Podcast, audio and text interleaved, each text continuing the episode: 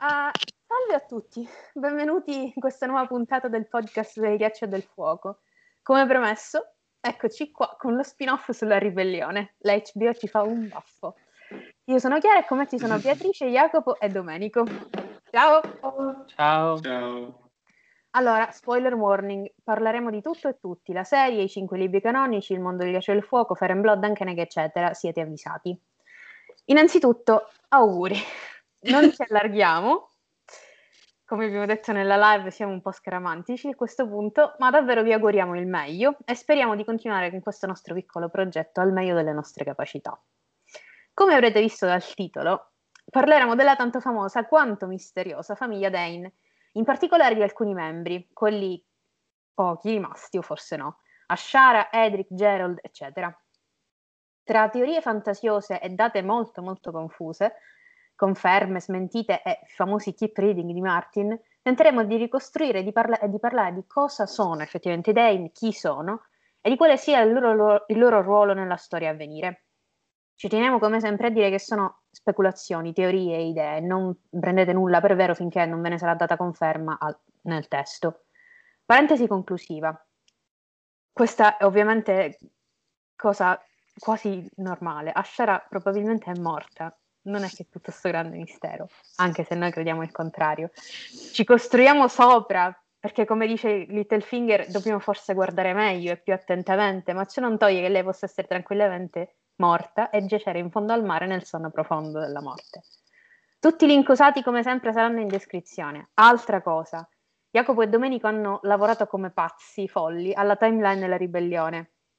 Quindi molto presto arriverà la versione finale sotto i nostri video e in tutti i nostri social. State buoni, attenzione. Cappell- Prima di iniziare ora con i cappellini di alluminio, un po' di info.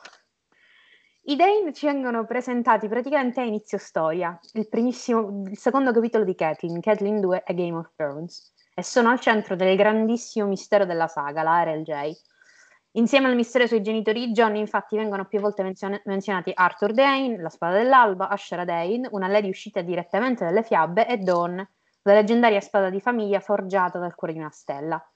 Dopo di ciò, tutti nominano Arthur come il cavaliere per eccellenza e Ashara, che è la lady che nelle fantasie di tutti si è passata mezza Arenal, è rimasta incinta, poi si è suicidata e soprattutto è lei quella dei tristi occhi violetti e poi Bea vi spiegherà il perché. Allora, prima di avventurarci nei Dane che conosciamo, facciamo un piccolo recap e iniziamo da quello che sappiamo su Casa Dane, cioè chi, sia, eh, chi sono e quale sia il ruolo dei Dane a Dorn.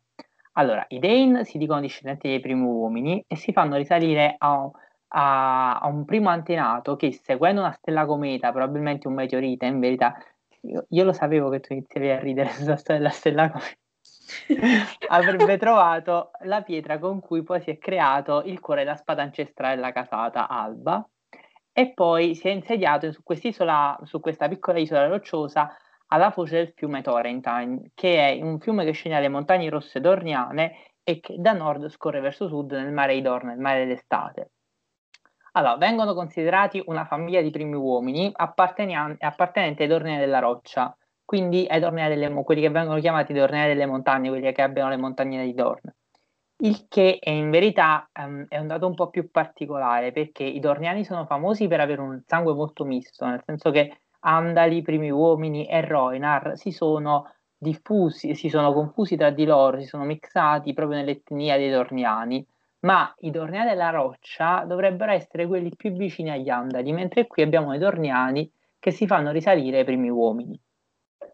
Comunque, volendo tenere un po' a mente anche la tesi avevamo, di cui già avevamo parlato nella live, se non l'avete vista, recuperatela, cioè che ci sarebbe almeno da, svil- ci sarebbe almeno da sviluppare un punto sulla famiglia, cioè la forza dei Dane nel contesto di Dorn e soprattutto la loro agibilità, agibilità politica e la libertà di manovra che poi gli ha permesso il supporto così deciso a casa Targaryen e a Rhaegar anche quando ha estromesso Elia effettivamente e è scappato con Lianna. Allora, ipotesi di costruzione, eh, cose che sappiamo sui Dane e che ci possono dare una mano a fare una ricostruzione generale. I Dane sono stati eredi del Torrentine, Torrentin, pronunciatelo come volete, che eh, ha fatto que- eh, questo ha fatto in modo che nella regione dopo i followers e gli Airwood fossero probabilmente i re più importanti della zona occidentale di Dorn. Hanno avuto storicamente almeno un grosso contingente di eserciti, tant'è vero che si ricordano più assedi a Old Town da parte di Re Dane e una presa e una distruzione della città ad opera di Re Davos Dane. Inoltre sappiamo che hanno combattuto per molto tempo gli Oakart, di cui sono nemici giurati, e qui ovviamente il primo richiamo è alla serie, eh, alla serie canonica dei libri, e ov- tra, sono rimasti combatt- e che se il fatto che sono rimasti dei combattenti, perché l'ultimo cavaliere di Casadeni che conosciamo è Ser Arthur, perché effettivamente questa fama di essere una casata belligerante è qualcosa che a noi arriva poco, ma che effettivamente esiste su Casadane. Sono stati una famiglia prolifera, a tal punto da sviluppare un ramo cadetto nei secoli, i Dane di Alto Eremo, a cui appartiene Gerald Dane, Stella Nera, che, viva, che vivono in questo castello più piccolo, in verità molto più modesto, nella parte alta del fiume. Allora, io mi voglio soffermare un attimo su questa cosa perché non è da poco. Cioè, noi fatte eccezione per i Targaryen, sappiamo che ci sono rami cadetti di Stark, Lannister e Arryn. Il ramo cadetto di Lannister è Lannisport, i rami cadetti di Stark sono stati Grey Stark storicamente e i Castark attualmente, e poi gli Arryn, gli Arryn di Città del Gabbiano. Quindi il fatto che i Dane abbiano avuto la forza proprio politica ma anche proprio economica di stabilizzare un ramo cadetto è un dato di grosso rilievo che mette in evidenza come fosse una, po- una posizione economica e militare abbastanza vantaggiosa e abbastanza florida nel momento in cui sono riusciti a creare un ramo. Cioè non è andato da poco per una casata minore. I martelli non hanno un ramo cadetto a quanto sappiamo. Poi, Neimiria Pre- Nymeria, quando conquista tutta Dorn, prende Starfall e un Red Dane viene portato alla barriera, ma successivamente lei stessa prenderà come mar- marito, terzo marito, un altro Ser Davos Dane, non quello di prima. Diana Dane, nessuno se lo ricorda, è stata la moglie di Megar I, morta prima che il marito diventasse re, quindi effettivamente non è mai stata regina, ma in pratica tutti i Targaryen che conosciamo e che provengono da Egon V sono per metà di sangue Dane. Il che, ragazzi, ci deve far riflettere. In pratica viene fuori una famiglia molto più forte di quella che conosciamo, che è praticamente una famiglia un po' devastata, un po' rovinata dalle conseguenze della guerra di Robert e che tutto sommato non è uscita benissimo, ma sicuramente che ha avuto storicamente un braccio armato di una certa importanza e sia nella storia di Dorn sia soprattutto nelle questioni delle marche dorniane. Ha attaccato Yokart, ha, ha, cercato di prendere più volte il town, è una casata che si è spinta sempre e molto spesso verso nord e verso Westeros, verso l'interno di Westeros, piuttosto che guardare le sabbie dormiane. Legate ai Martell, sicuramente, ma in maniera federativa, perché sono i figli di Morsa e Nemiria a regnare come principi di Dorn, la prima figlia in particolare, come principessa di Dorn mentre so, ma eh, nonostante abbia Nemiria abbia avuto al matrimonio con Davos Dane anche dei figli e nell'ultimo periodo hanno guardato ai Targaryen e alle dinamiche del continente e della corte. Non è un caso quindi che abbiamo avuto, una, abbiamo avuto almeno un matrimonio Dane con un re, una, di una Dane con un re Targaryen.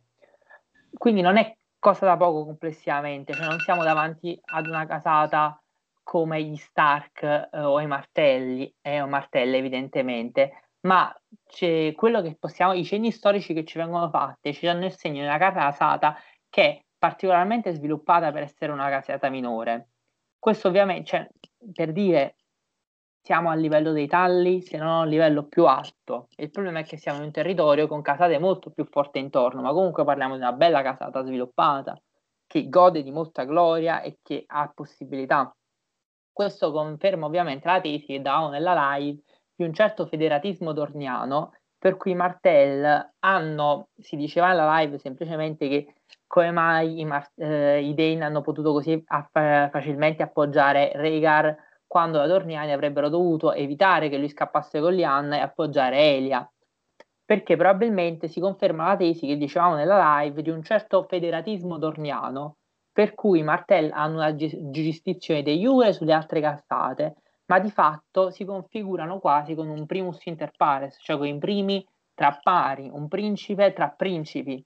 E i matrimoni di Neemilia ce lo dicono chiaramente, nel senso che Neemilia sposa più mariti di nobili casate dorniane, i figli di Mors Martell succedono al trono di Dorn come i principi Dorn, ma gli, a, molti degli altri nobili hanno avuto diritto alla mano di, Neemilia, di Neemilia nel contesto quindi dorniano abbastanza eclettico, abbastanza nobiliare, aperto.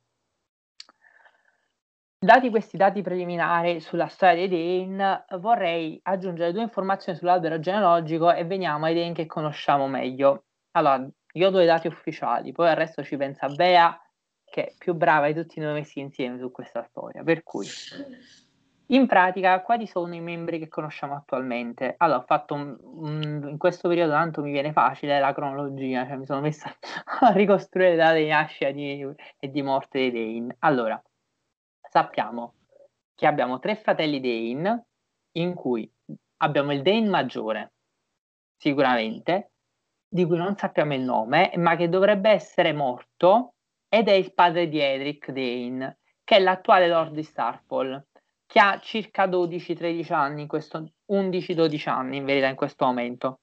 Tra l'altro, che, pa- che lui sia figlio di un Dane e che, questo, che del Dane maggiore di questa generazione e che sia per questo l'erede di Starfall e di fatto la, il piccolo lord di Starfall in questo momento ci viene detto da Aria in A Storm's World, Aria 8 in A Storm's World. Poi però precisiamo anche questa situazione. Tra l'altro ragazzi, a Stormos World, era Stormos World per la ribellione e di nuovo a Stormos World ci sta pensando in questo momento Martin a queste cose. Poi, secondo figlio di questo mm, fratello minore, quindi di questo Lord Dane, di questo fra- mm, che sarebbe il padre di Eric, dovrebbe essere Arthur Dane, che deve essere nato intorno al 260 e eh, che fu fatto, questo perché lo sappiamo, oggi dovrebbe nel 300, dopo la conquista, dovrebbe avere circa 40 anni all'età della saga, appena compiuto 40 anni se fosse vivo. Sappiamo che è stato perché come abbiamo fatto il conto sulla nascita, cioè come ho fatto, semplicemente sappiamo che fu una guardia reale a 16 anni e, uh, e quindi uh, nel due, eh, fu fatto a Guardia Reale nel 276 ed aveva 16 anni. Ce lo dice Jamie perché Jamie dice di essere diventato la Guardia Reale più giovane a 15 anni, quando quella che era stata fatta più giovane Guardia Reale prima di lui era Arthur Dane a 16 nel 276. Tra l'altro, ragazzi, Arthur Dane, cioè noi quando leggiamo i capitoli di Jamie, c'è la figura di Arthur Dane che si staglia davanti a Jamie e Jamie lo concepisce come un genio, cioè nel senso è il suo obiettivo finale. Eh, Jamie assolutamente in sottomissione nei confronti di Arthur. Ragazzi, Jamie ha sei anni meno di Arthur probabilmente, cioè Jamie è nato nel 266, in verità erano quasi coetanei. E Regan, che è un'altra figura immensa, in verità aveva sette anni più di Jamie, cioè sono quasi tutti coetanei. Quindi in verità era Jamie che aveva i complessi di inferiorità. Andiamo avanti. Ashara Dane sappiamo essere morta buttandosi nella torre negli ultimi mesi del 283 e che fu damigella di corte tra le tante cose, poi non entro allo specifico. Sappiamo un'intervista di Martin del 27 marzo 2002 che, sì ragazzi, la wiki comunque, cioè la wiki la porta proprio come la citava come nota, che dovrebbe essere in Artirtis, cioè dovrebbe essere nel 300 dopo la conquista nei suoi 30 anni quindi sicuramente è la sorella minore di Arthur e del fratello più grande che è Lord della Casata e dovrebbe essere nata tra il 260 e il 269.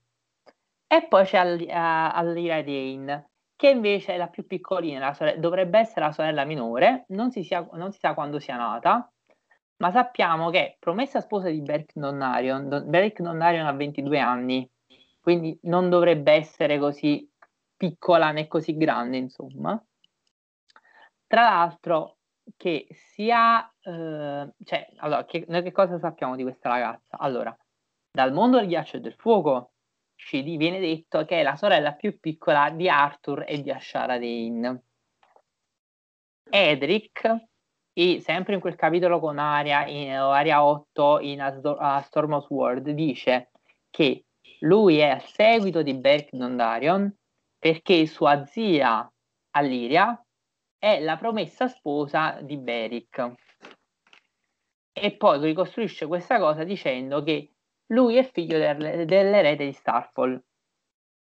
Cioè lui è, figlio, è stato figlio di un erede di Starfall e quindi è attualmente il Lord della casata. Questo cosa comporta? Verità che il padre di Edric sia stato Lord della casata non lo sappiamo per certo. Nel senso ci potrebbe essere in mezzo un salto generazionale e noi non lo sappiamo.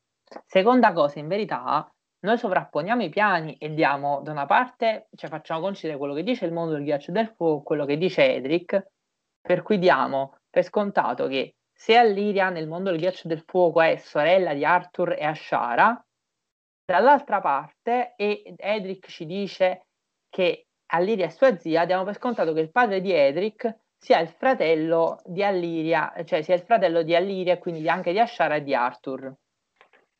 Ma in verità la cosa non è data perché sono due piani diversi, due fonti diverse, due punti di vista diversi e tra l'altro la cosa non è mai messa in evidenza che parliamo di, tu- di quattro fratelli in fila.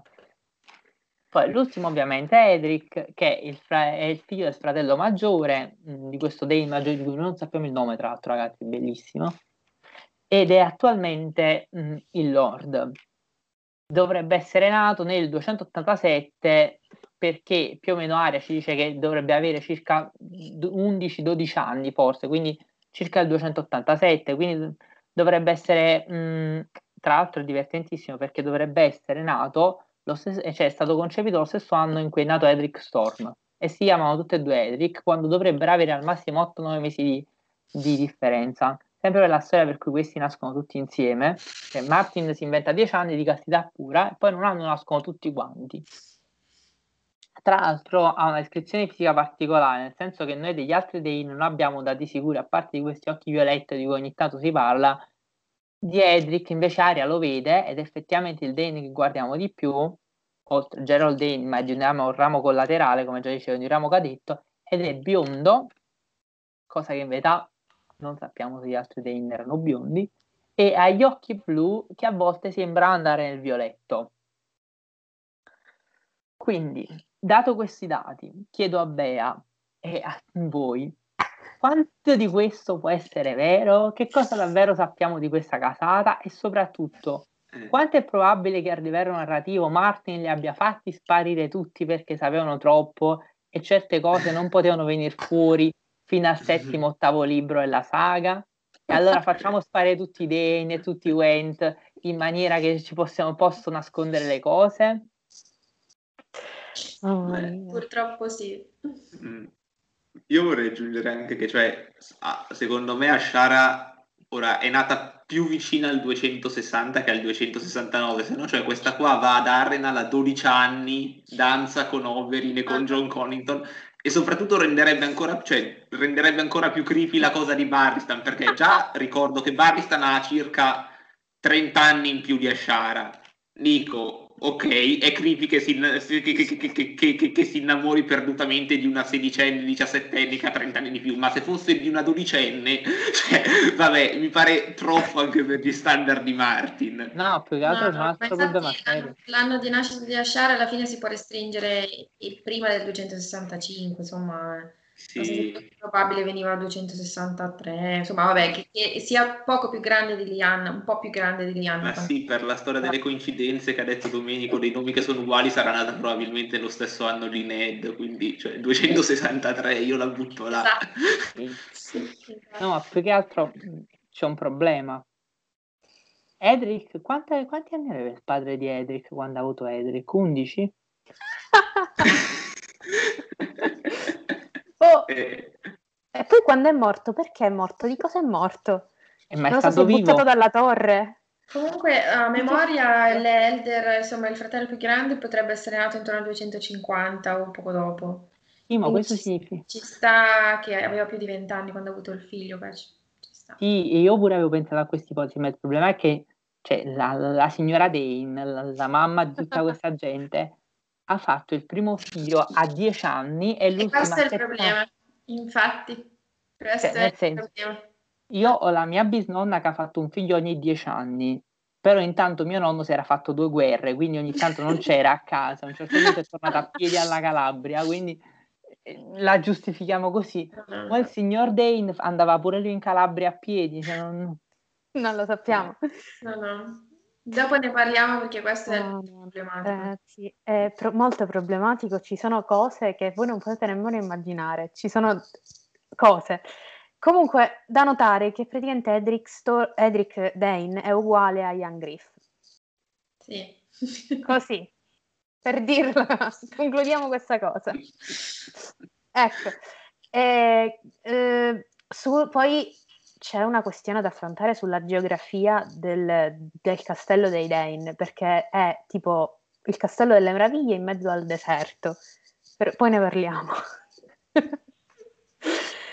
ah, allora, molto spesso in questa saga i nomi sono importanti, molto importanti, però così, quando gli va, perché per esempio ho chiamato Old Town Old Town perché è una città molto vecchia, quindi ok, va bene, diamogli eh, il beneficio del dubbio.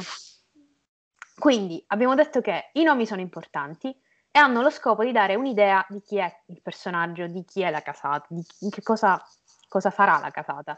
Abbiamo House Stark che prende per esempio il nome dalla casata di York, i Lannister che sono ovviamente i Lancaster, quindi sono opposti York-Lancaster della guerra delle due rose.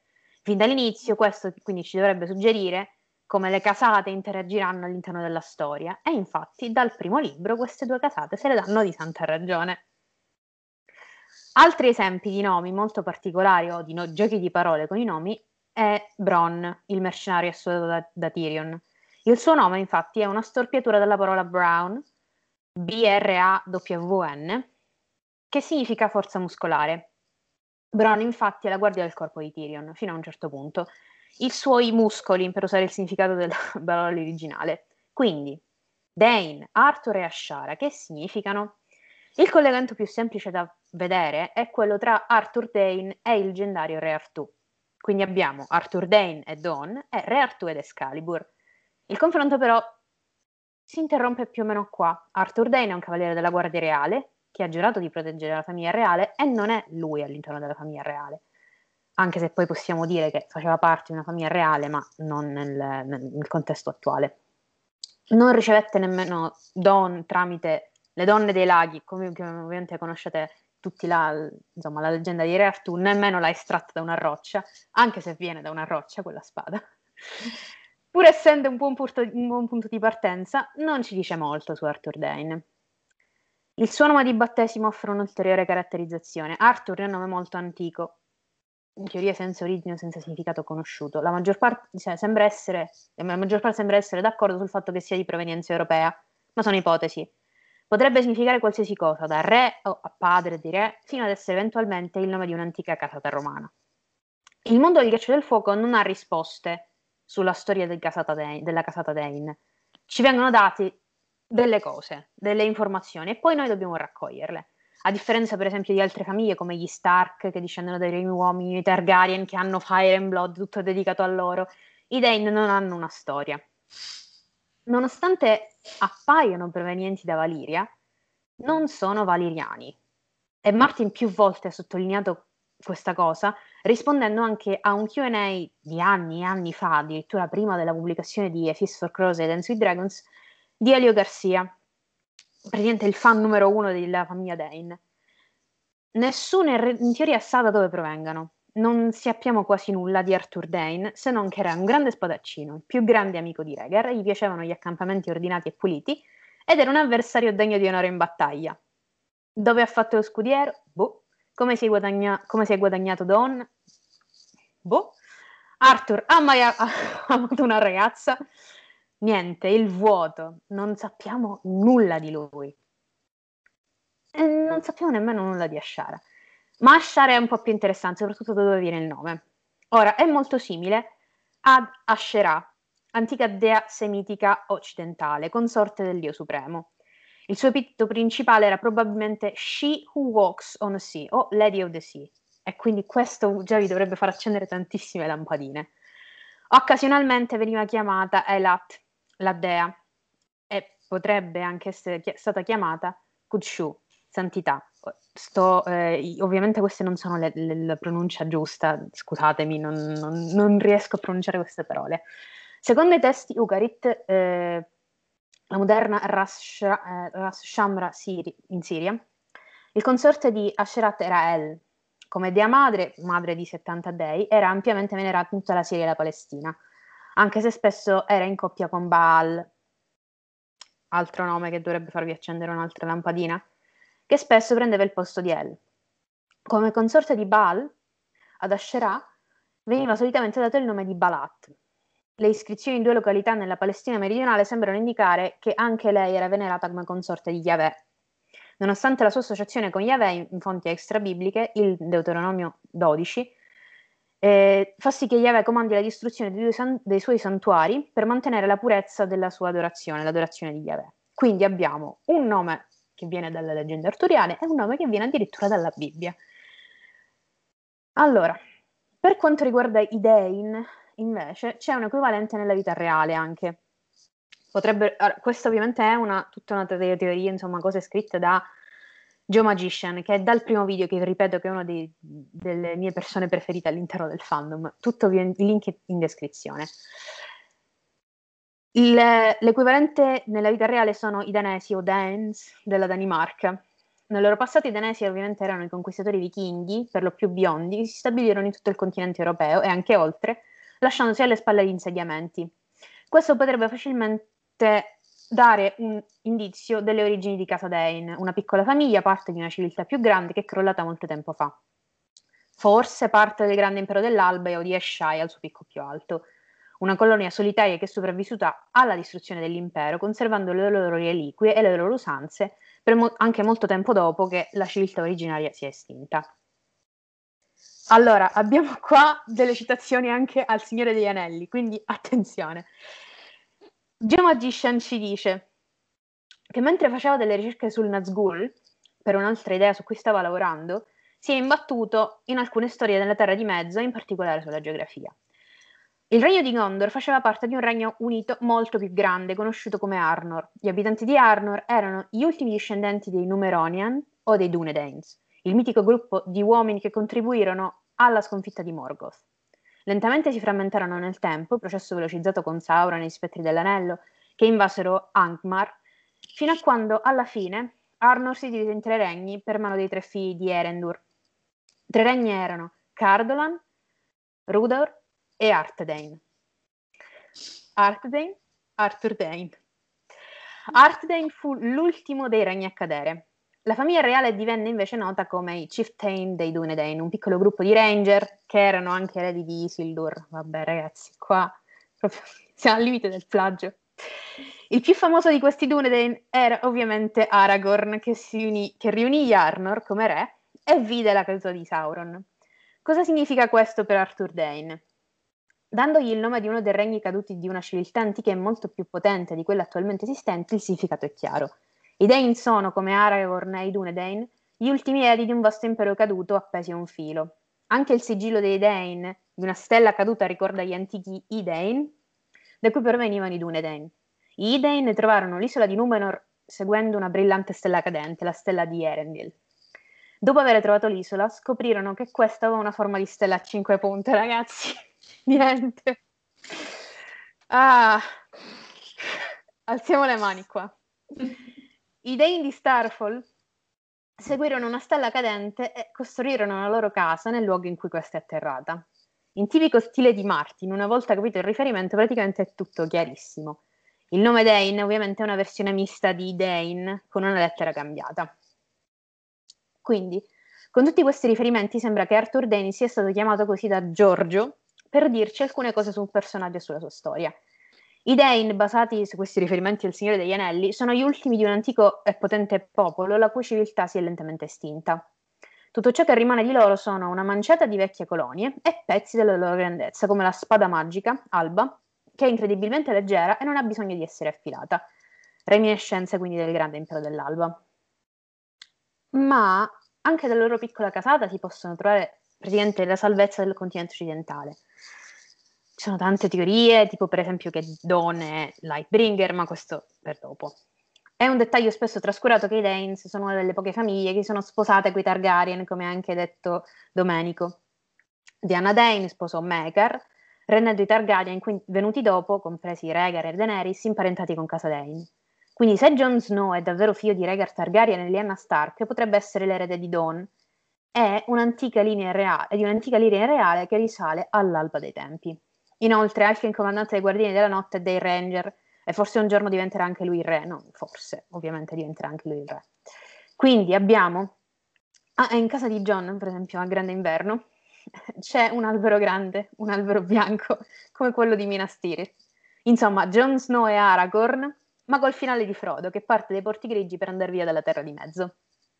Sempre perché è bellissimo andare a leggere i commenti sotto i posti Reddit, che spesso nascondono perle migliori del post stesso, ci dicono Dawn era la spada Lightbringer originale. Missionista era in realtà di sangue Dane. Ora, c'è di mezzo tutta la questione spade che assorbono anime di chi uccidono, bla bla bla bla. Forse non oggi, not today. Dawn potrebbe essere stata forgiata da un meteorite, ma potrebbe anche essere stata forgiata o temperata nel cuore di un Dane, cuore di una stella caduta. Il sigillo di Casa Dane, come sappiamo dal racconto della forgiatura di Lightbringer, eh, sappiamo che, che per esempio è stata forgiata tramite il, mm, il cuore degli stanista, cioè la spada pff, nel cuore. Se lei è una Dane, questo è anche il cuore di una stella caduta, quindi fa 2 più 2 uguale 4, in realtà non, non si può dire niente.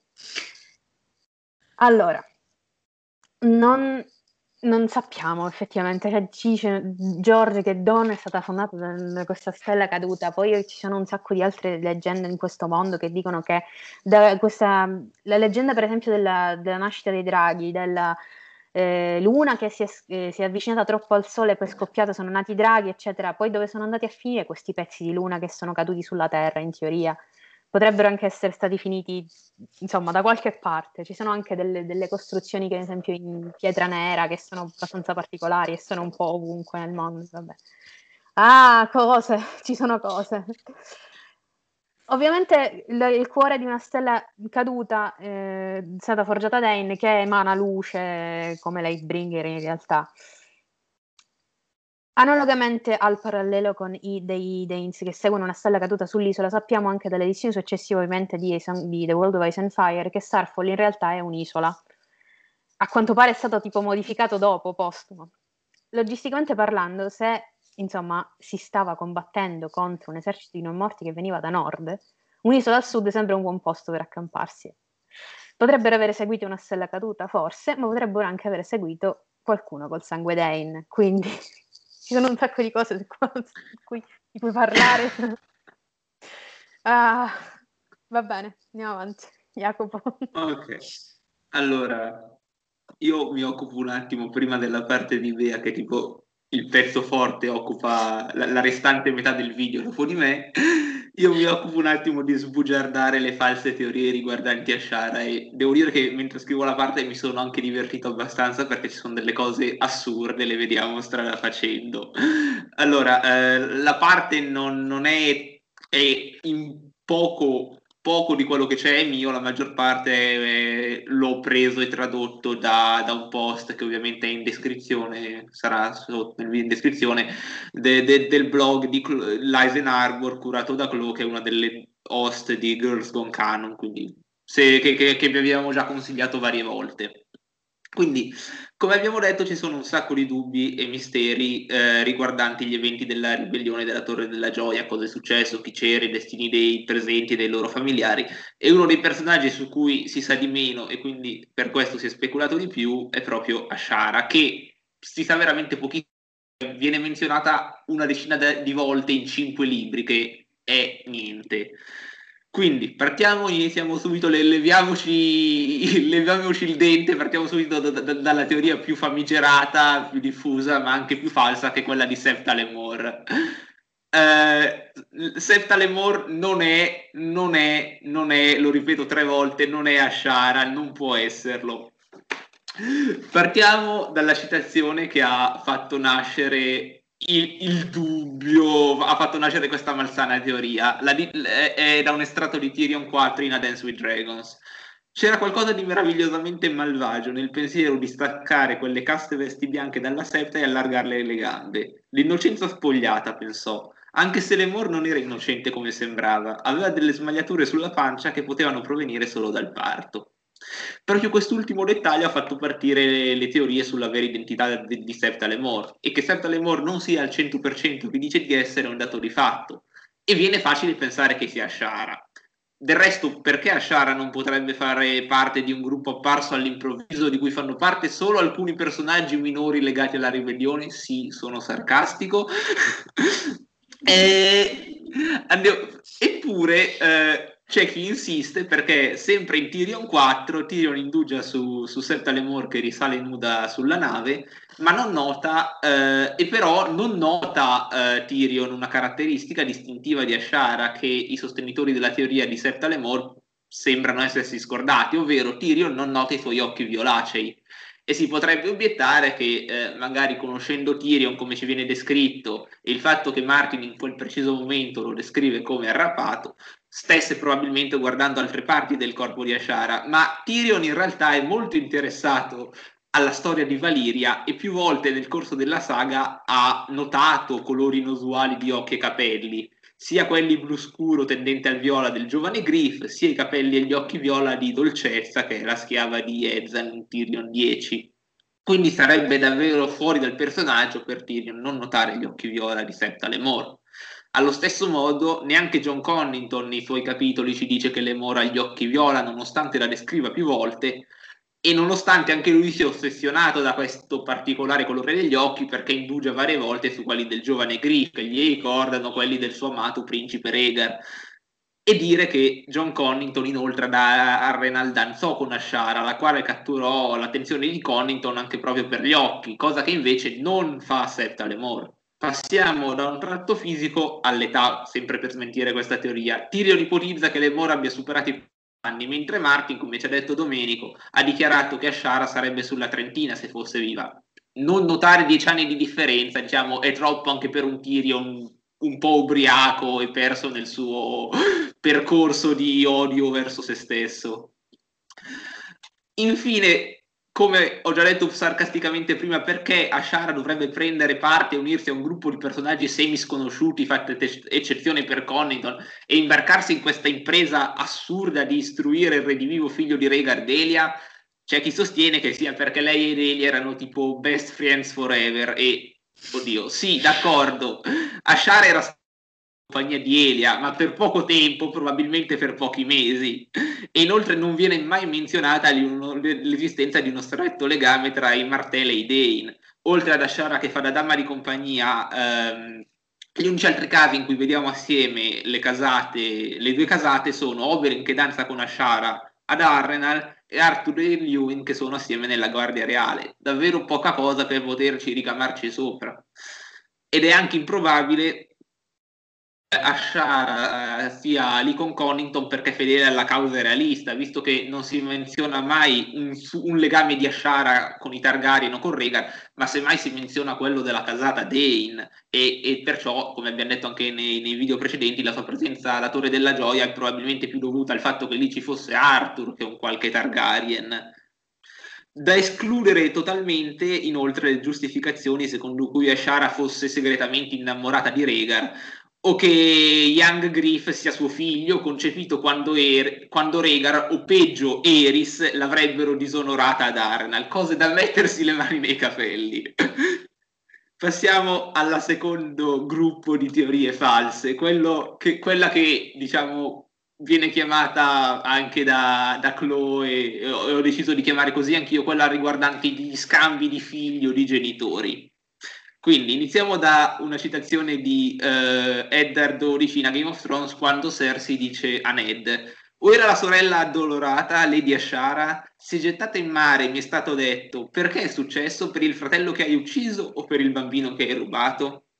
Abbiamo già detto che sappiamo poco di ciò che è accaduto alla Torre della Gioia e questo ha fatto nascere numerose teorie, alcune delle quali vedono la torre come parte di una cospirazione più grande alcune teorie che riguardano la torre però sono davvero assurde. No, non so se avete presente un meme che circolava qualche tempo fa su Reddit con l'iceberg e le varie teorie che si va tipo da, dalla superficie dell'iceberg dove c'è R più L uguale J, si scende verso il fondo, verso il fondo. In fondo ci sono cose assurde tipo Uh, e giustamente sono sul fondo come Ashara più Eris uguale Egon, Ashara più Brandon uguale John e o Egon e Ashara più Ned uguale John e o Egon.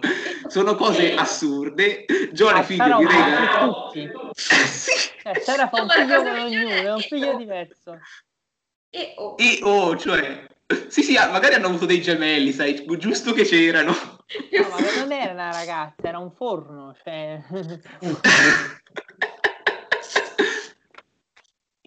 non so chi, chi... Quindi... Ma li fanno i bambini chi scrive questa teoria? Hai idea di come si fa un figlio? Quindi John, come credo sappiamo tutti, sanno anche i muri, è figlio di Rega Relianna, lo sappiamo tutti, e Ned non ha, non ha rubato nessun bambino a, ad Ashara, cioè eh, si è portato via John che non era figlio né suo né di Ashara. Abbiamo un'altra citazione da un altro capitolo, che anche questa è stata, ha, ha generato teorie disastrose. Tyrion 6. Il ragazzo arrossì sempre in Dance with Dragons, Tyrion 6. Il ragazzo arrossì, il ragazzo è Young Griff. Non ero io, te l'ho detto, quello era il figlio di un conciatore di vicolo delle latrine, la cui madre mari- morì facendolo nascere. Suo padre lo ha venduto a Lord Varys per una brocca d'oro di Arbor. Aveva altri figli, ma non, aveva mai, non aveva mai assaggiato l'oro di Arbor. Varys ha dato il ragazzo delle latrine alla, mia lady, alla lady mia madre e mi ha portato via. Ora, già qui due cose. La giustificazione che dà Ian Griff è assurda e se ne accorge anche Tyrion durante il discorso e durante il capitolo e poi come avevamo detto a suo tempo, quando c'è l'Arbor Gold di mezzo si stanno dicendo delle balle colossali. E già questo smonterebbe la teoria. Che cosa vuole questa teoria? Attenzione, che Ashara sia in realtà la madre del principe delle latrine e che sia stata vittima dello scambio di bambini da parte di Varys che abbia cresciuto il figlio come suo, ma che poi gli sia stata la, rivelata la verità, ovvero che Varys aveva fatto lo scambio mo- e questo spiegherebbe perché Ashara stava sulla barca con, eh, con Conto spacciandosi come Septa Lemore. Quindi io penso che mi sono già soffermato abbastanza su questa cosa assurda. Andando avanti, altra teoria, questa vede di mezzo Brandon e partiamo da una citazione di, di Barristan in A Dance with Dragons dal distruttore di re. Ma la figlia di Ashar era nata morta e la bella Lady si era gettata da una torre dopo, arrabbiata di dolore per il bambino che aveva perso e forse anche per l'uomo che l'aveva disonorata ad Arrenal. È morta senza sapere che Sir Barristan l'aveva amata. Come potrebbe? Era un cavaliere della Guardia Reale al ce- votato al celibato. Non poteva venire niente di buono dal dirle i suoi sentimenti, ma neppure dal silenzio poteva venire qualcosa di buono.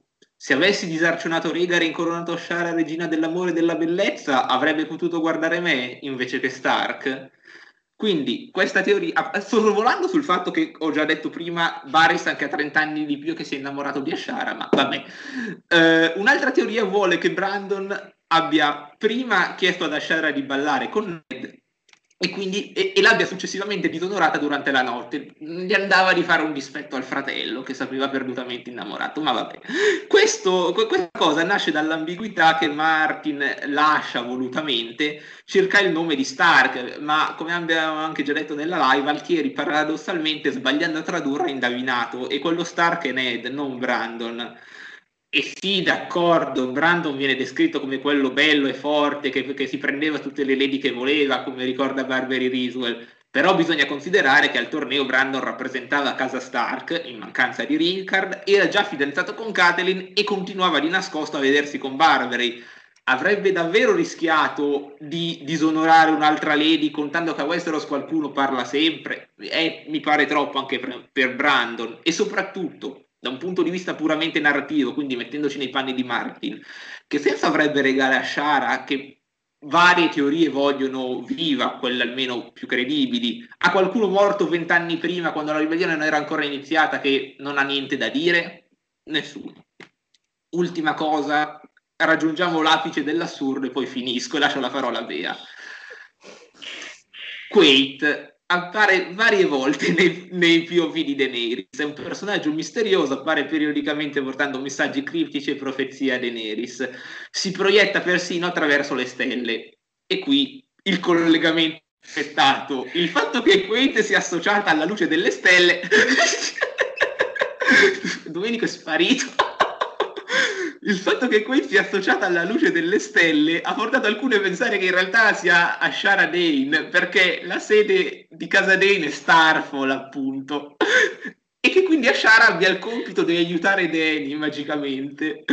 Ancora una volta questa teoria viene smentita innanzitutto dagli occhi. Ashara ha gli occhi viola, come Daenerys, Eppure Daenerys nota per ben due volte gli occhi di Quaid, ma non li descrive come viola. Sarebbe strano per Daenerys non menzionare questo dettaglio, visto che lei stessa ha gli occhi viola.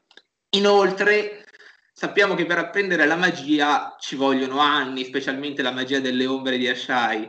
Quindi sarebbe assurdo pensare ad Ashara che, finita la ribellione, fa finta di buttarsi giù dalla torre, ma in realtà sale su una barca che la porta ad Ashai, si addestra per anni e tutto per aiutare una ragazza di cui neanche sapeva l'esistenza, visto che Daenerys è morta, è, è nata mesi dopo la presunta morte di Ashara. Insomma, queste teorie fanno acqua da tutte le parti. Sì, Ashara probabilmente non è morta e ritornerà nei libri, semmai Martin li pubblicherà, ma è anche probabile che la rivelazione del suo destino occuperà un capitolo al massimo, insomma non una cosa alla John che potrebbe diventare la rivelazione centrale di, di The Winds of Winter, per intenderci. E lascio la parola a Bea e torniamo a parlare di cose più serie. Posso dire delle Io cose prima delle che cose inizia da bene? dire. Eh, prima che inizia bene, vogliamo No, prego, prego. Perché Sì. tanto già so che alla fine discuteremo di altro. Allora, John Connington è un POV. Se, Ashara, se Septa Lemur fosse Ashara Dane, John Connington lo saprebbe perché la conosceva, quindi e sarebbe venuto fuori nei pensieri, che significherebbe avrebbe significato che John Connington non sarebbe stato il POV. Infatti, Il fatto che è POV, cioè Olenna non è POV perché non può rivelare che è stata lei a far uccidere Geoffrey. Per cui quella cosa deve rimanere segreta. Areota inizia i capitoli di Dorn perché Doran Martell e la cospirazione che Doran aveva intrapreso tramite Oberyn deve venire fuori al punto giusto. E quindi quando Dor- a quel punto, quando deve venire fuori la cospirazione, Doran può diventare POV. Se John Connington si portasse dietro la cosa che Septa Lemore e Ashara Dane sarebbe venuta fuori con John Connington, oppure John Connington sarebbe stato POV fino al punto in cui questa cosa non si fosse potuta rivelare. Il fatto che John Con- questo ci dice anche lunga sul fatto delle identità vere, Young Griff, se John Connington la conosce o meno. eh, Seconda cosa, Stark. Ragazzi, Altieri non è che ha sbagliato, Altieri si è portato avanti col lavoro. Nel senso che il problema è che lì Stark, allora se rileggete i libri, quando Jamie parla dice non avevi il, il diritto di giudicarmi Stark, sta parlando di Ned. Stark viene fuori più volte come Ned, è Ned tante volte. E Barry Stanselmi, Brandon con tutto il bene, ragazzi, ma quanto l'ha visto? Mezz'ora al torneo? Due giorni, tre giorni, poi non l'ha visto mai, non l'ha visto più. Quello che lui ricorda come Stark, ma perché lo ricorda come Stark? Perché è stato il Lord del Grande Inverno per vent'anni, è Ned. Ed è Ned che è lo Stark, the Stark, ma viene detto più volte, cioè si sottolinea un sacco, un sacco di volte sul fatto che Ned sia lo Stark per eccellenza. Qui non è, mi rendo conto che non è The Stark, perché The Stark sarebbe stato molto più evidente, lo Stark. Ma in questo caso è solamente Stark, ma il senso è quello. Cioè lo stesso che ha la frase di Jamie quando dice non, giudi- non avevi il diritto di giudicarmi Stark, solo che qui ovviamente non specificandolo Barry sta, a parte che secondo me Martin l'ha fatto di proposito, cioè ci ha richiamato, ci ha ricamato Sì. sopra, però è quello, cioè nel senso è, è sotteso, ma esiste, non potrebbe essere diversamente. Terza cosa, state di quei la dico ora così poi ho detto la cavolata del mio video, del video e possiamo chiudere. Ashara Dane lavora per Paolo Fox. Ashara Dane lavora per Paolo Fox. Ah, A questo punto è evidente. evidentissimo. Ah, no, io volevo dire tre cose, eh, una molto più stupida dell'altra. Allora, eh, la prima, la mm, meno stupida. Avete una concezione, cioè in generale un- una concezione abbastanza sbagliata di Brandon Stark, secondo me. Eh. Non era un donna, cioè una sola ne aveva di donna, una. E c'ha- la bocca l'ha aperta tantissimo Barbary Dustin perché c'ha, c'ha il musone che da, da 30 anni a questa parte. Ma non è che Brandon fosse tipo il Don Giovanni di Westeros. Eh, ma ci sembra così perché lo vediamo da, descritto da lei, per cui era sto più figo esatto. del mondo, eh, cioè quello che se le poteva permettere tutte, ma ha scelto proprio lei. Mm-hmm. Quindi, vabbè, ho capito. eh, cioè, testa calda sicuro. Eh, cioè, ha detto il Regar vieni a morire, grazie, che testa calda, da, cavalcava per il nord, cioè, ok, vabbè, ma non è che fosse tutta questa cosa. Vabbè, comunque, poi, seconda cosa. Secondo voi Barristan ha mai perso la sua verginità? No. ecco. No, ma viene anche detto, mi pare, no? Lui lo ammette. No, viene detto. Non, non me lo ricordo. Comunque, va bene. Ecco perché poi perché si ti viene questa ragazzi. domanda? Io voglio sapere. No, perché... Cioè, a parte che era una domanda retorica, però in ogni caso credo che venga anche detto. Sì, viene sì. anche detto addirittura. Penso, okay. Devo controllare. Chiediamo qua la, la, cosa perché davvero i suoi capitoli sono... Uh, qualche volta davvero sono assurdi. Poi, secondo voi Kuwait è reale oppure è tipo una... una eh? Di Daenerys?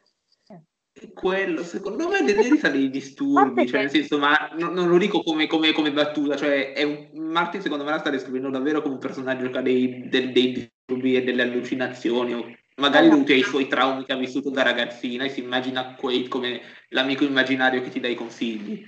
Ma sì, infatti, ma poi anche le prime volte può sembrare vera, ma quando le appare in cima alla, alla piramide, mentre lì che fa il bagno, cos'è che fa, non mi ricordo, oppure quando appare mentre nel, nell'erba che è messa un pochino male, poverina, per cui ha tutte le allucinazioni di sto mondo, cioè è palese che in quel caso non esiste. No, è un a parte della, che... sua, della, sì. sua, della sua mente, ecco. A parte che, tipo, di questo a me frega davvero poco. Cioè, no. per, per, me è un personaggio che no. potrebbe anche non esistere. Però, ma perché Asher Dane Quaid? Mi spie- mi, cioè, i ragionamenti dietro questo collegamento logico non esiste. Perché sono due misteri. Ah. Si, si, basa su, si, basa su, una parola. Quando, quando, quando Daenerys vede Quaid come se fosse nel cielo stellato, allora, ah, stelle, starpula. Cielo genio, stellato sopra genio. di me. Ok, va bene. dentro di me. Vabbè, vabbè. Eh, vabbè, ok, andiamo avanti. Vabbè, niente, dopo tutto questo hype che avete creato, veniamo alle due teorie più gettonate nel fandom e vabbè, ovviamente partiamo sempre dal presupposto che io qua non sto inventando nulla, ma vi sto riportando, sintetizzando delle teorie esistenti, eh, di cui potete farne un po' quello che volete. Eh, crederci, non crederci, vi piacciono, non vi piacciono, se vuoi dopo vi diciamo semmai cosa ne pensiamo noi, però insomma ambasciatore non porta pena. Allora, la prima teoria è questa, eh, che Ned più Ashara abbia generato Alliria, quindi che Alliria sia in realtà la figlia di Ashara e, che quindi la figlia di Ashara non sia morta. Partiamo eh, sempre dal dialogo tra Edric Dane e Aria in Aria 8 Storm of Swords, che è la nostra principale fonte di informazioni sulla famiglia Dane. Riguardo ad Alliria, Edric ci dice due cose. La prima è che Alliria è stata promessa in sposa a Beric Dondarrion, come diceva prima Domenico, quando lui aveva sette anni, quindi nel 294. La seconda cosa è che è stata Alliria a dire a Edric che Ashara e Ned si sono innamorati ad Arenal, infatti si dice My aunt Alliria says Lady Ashara and your father fell in love at Arenal. Allora, la prima informazione ci aiuta a stabilire l'età di Alliria, quindi torniamo a fare un attimo di timeline. Alliria è, eh, come diceva Domenico, la più giovane, dovrebbe essere insomma sulla carta, la più giovane dei quattro fratelli Dane e viene promessa in sposa a Beric Dondarrion nel 294. I fidanzamenti delle nobildonne a Westeros generalmente avvengono in un'età compresa tra gli 11 e i 15 anni, se non addirittura prima dell'età fertile, ma questi sono casi rari. Eh, sappiamo ad esempio Lianna ha 13 anni, Sansa ha 11, Mirsella ha 10, però è un membro della, della famiglia reale, Margery ha 13 o 14. Questo ci fa piazzare la nascita di Alliria presumibilmente tra il 279 e il 283, quindi avrebbe attualmente tra i 17 e i 21 anni. Questa ipotesi è rafforzata dal fatto che all'inizio della saga, quindi nel 298, quattro anni dopo il fidanzamento, Beric e Alliria ancora non si sono sposati, nonostante Beric avesse già un'età più che adeguata per il matrimonio. Infatti sappiamo che quando Ned Stark lo manda all'inseguimento di Gregor Clegane, quindi nel primo libro, ha quasi 22 anni. Questi quattro anni eh, nei quali il matrimonio non ha avuto luogo implicano perciò probabilmente che Alliria non avesse ancora raggiunto un'età sufficiente per sposarsi. Altre ipotesi per un ritardo del genere in un matrimonio non sono credibili, cioè si potrebbe pensare che Alliria non voleva il matrimonio, ma in quel caso o i genitori l'avrebbero costretto oppure eh, Aliri avrebbe potuto ottenere l'annullamento del fidanzamento magari dopo la loro morte da Edric quando è diventato lui eh, Lord Dane. Eh, oppure Alliria stava aspettando che Edric diventasse maggiorenne, ma non è assolutamente pensabile perché ci sono i castellani apposta. Inoltre, Edric stava a Blackhaven con Beric Dondarrion, pure lui come paggio, quindi poi dopo diventa scudiero. Quindi Alliria lo avrebbe avuto più vicino sposandosi che non il contrario. Eh, la terza ipotesi, Beric non voleva il matrimonio, non sembra assolutamente pensabile perché lui parla della fidanzata come una persona a cui tiene, paragonando il dolore di non ricordare più il suo colore di capelli a quello di non ricordare più la strada di casa. Infatti dice avevo un castello nelle Marche una volta e c'era una donna ehm, a cui ero promesso in matrimonio, ma non potrei ritrovare quel castello oggi e nemmeno ehm, riuscire a dire qual è il colore dei, dei capelli di questa donna e lo dice con grande tristezza. Quindi il più semplice e probabile scenario è che Alliria sia più giovane di Beric e quindi di conseguenza molto più giovane dei suoi fratelli, il, il maggiore di cui non sappiamo il nome, Arthur e Ashara, che sono nati tutti tra il 250 e il 265. Ehm, Alliria non può aver avuto più di 15 anni nel 294, che è l'anno del fidanzamento con Beric, altrimenti non ci sarebbe appunto stata ragione per rimandare il matrimonio. Quindi qualunque anno di nascita antecedente il 279 è già da escludere e stiamo sfrondando.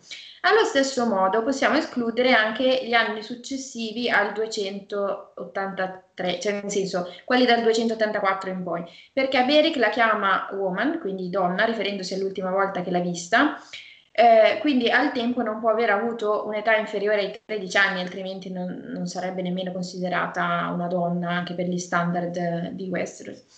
Gli anni di nascita più probabili per Alliria risultano essere quindi o il 283 oppure, guarda caso, il 282 che piazzerebbe il suo fidanzamento a 12 anni, che è un'età standard per i, fidanza, per, i fidanza, per le promesse di matrimonio, insomma, e la sua età a inizio Game of Thrones a 16 anni appena compiuti, l'età attuale a 18.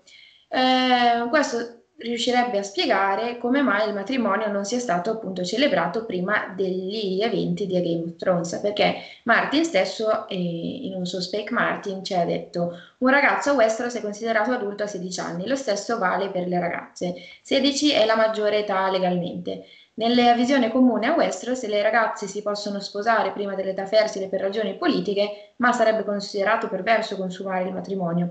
E questi matrimoni anticipati anche senza sesso rimangono rari. Generalmente i matrimoni sono rimandati finché la sposa non è entrata in età fertile. A questo punto le ragazze possono essere sposate e il matrimonio consumato, ma anche in questo caso molti mariti aspettano finché la sposa ha 15 o 16 anni prima di dormire con lei. Posso dire una cosa? Eh, sì lui dice questo ma non segue il suo stesso consiglio. Vabbè, poi ne, no, non, non, lo fa. È vero che noi vediamo per, più, per lo più matrimoni di, di, grandi famiglie, cioè famiglia reale e, e, i lord protectors dei vari regni, però in effetti sì, predica bene e razzola male. Ma eh, passiamo a vedere quali sono, quanta probabilità c'è che Alliria sia effettivamente figlia dei lord e lady Dane quelli che sono anche genitori di Arthur e Shara, insomma. È quantomeno inusuale, come dicevamo prima con Domenico, la grande differenza di età che avrebbe a questo punto con i fratelli maggiori, cioè potrebbero esserci circa 25-30 anni di differenza con il primo figlio, cioè il padre di Edric.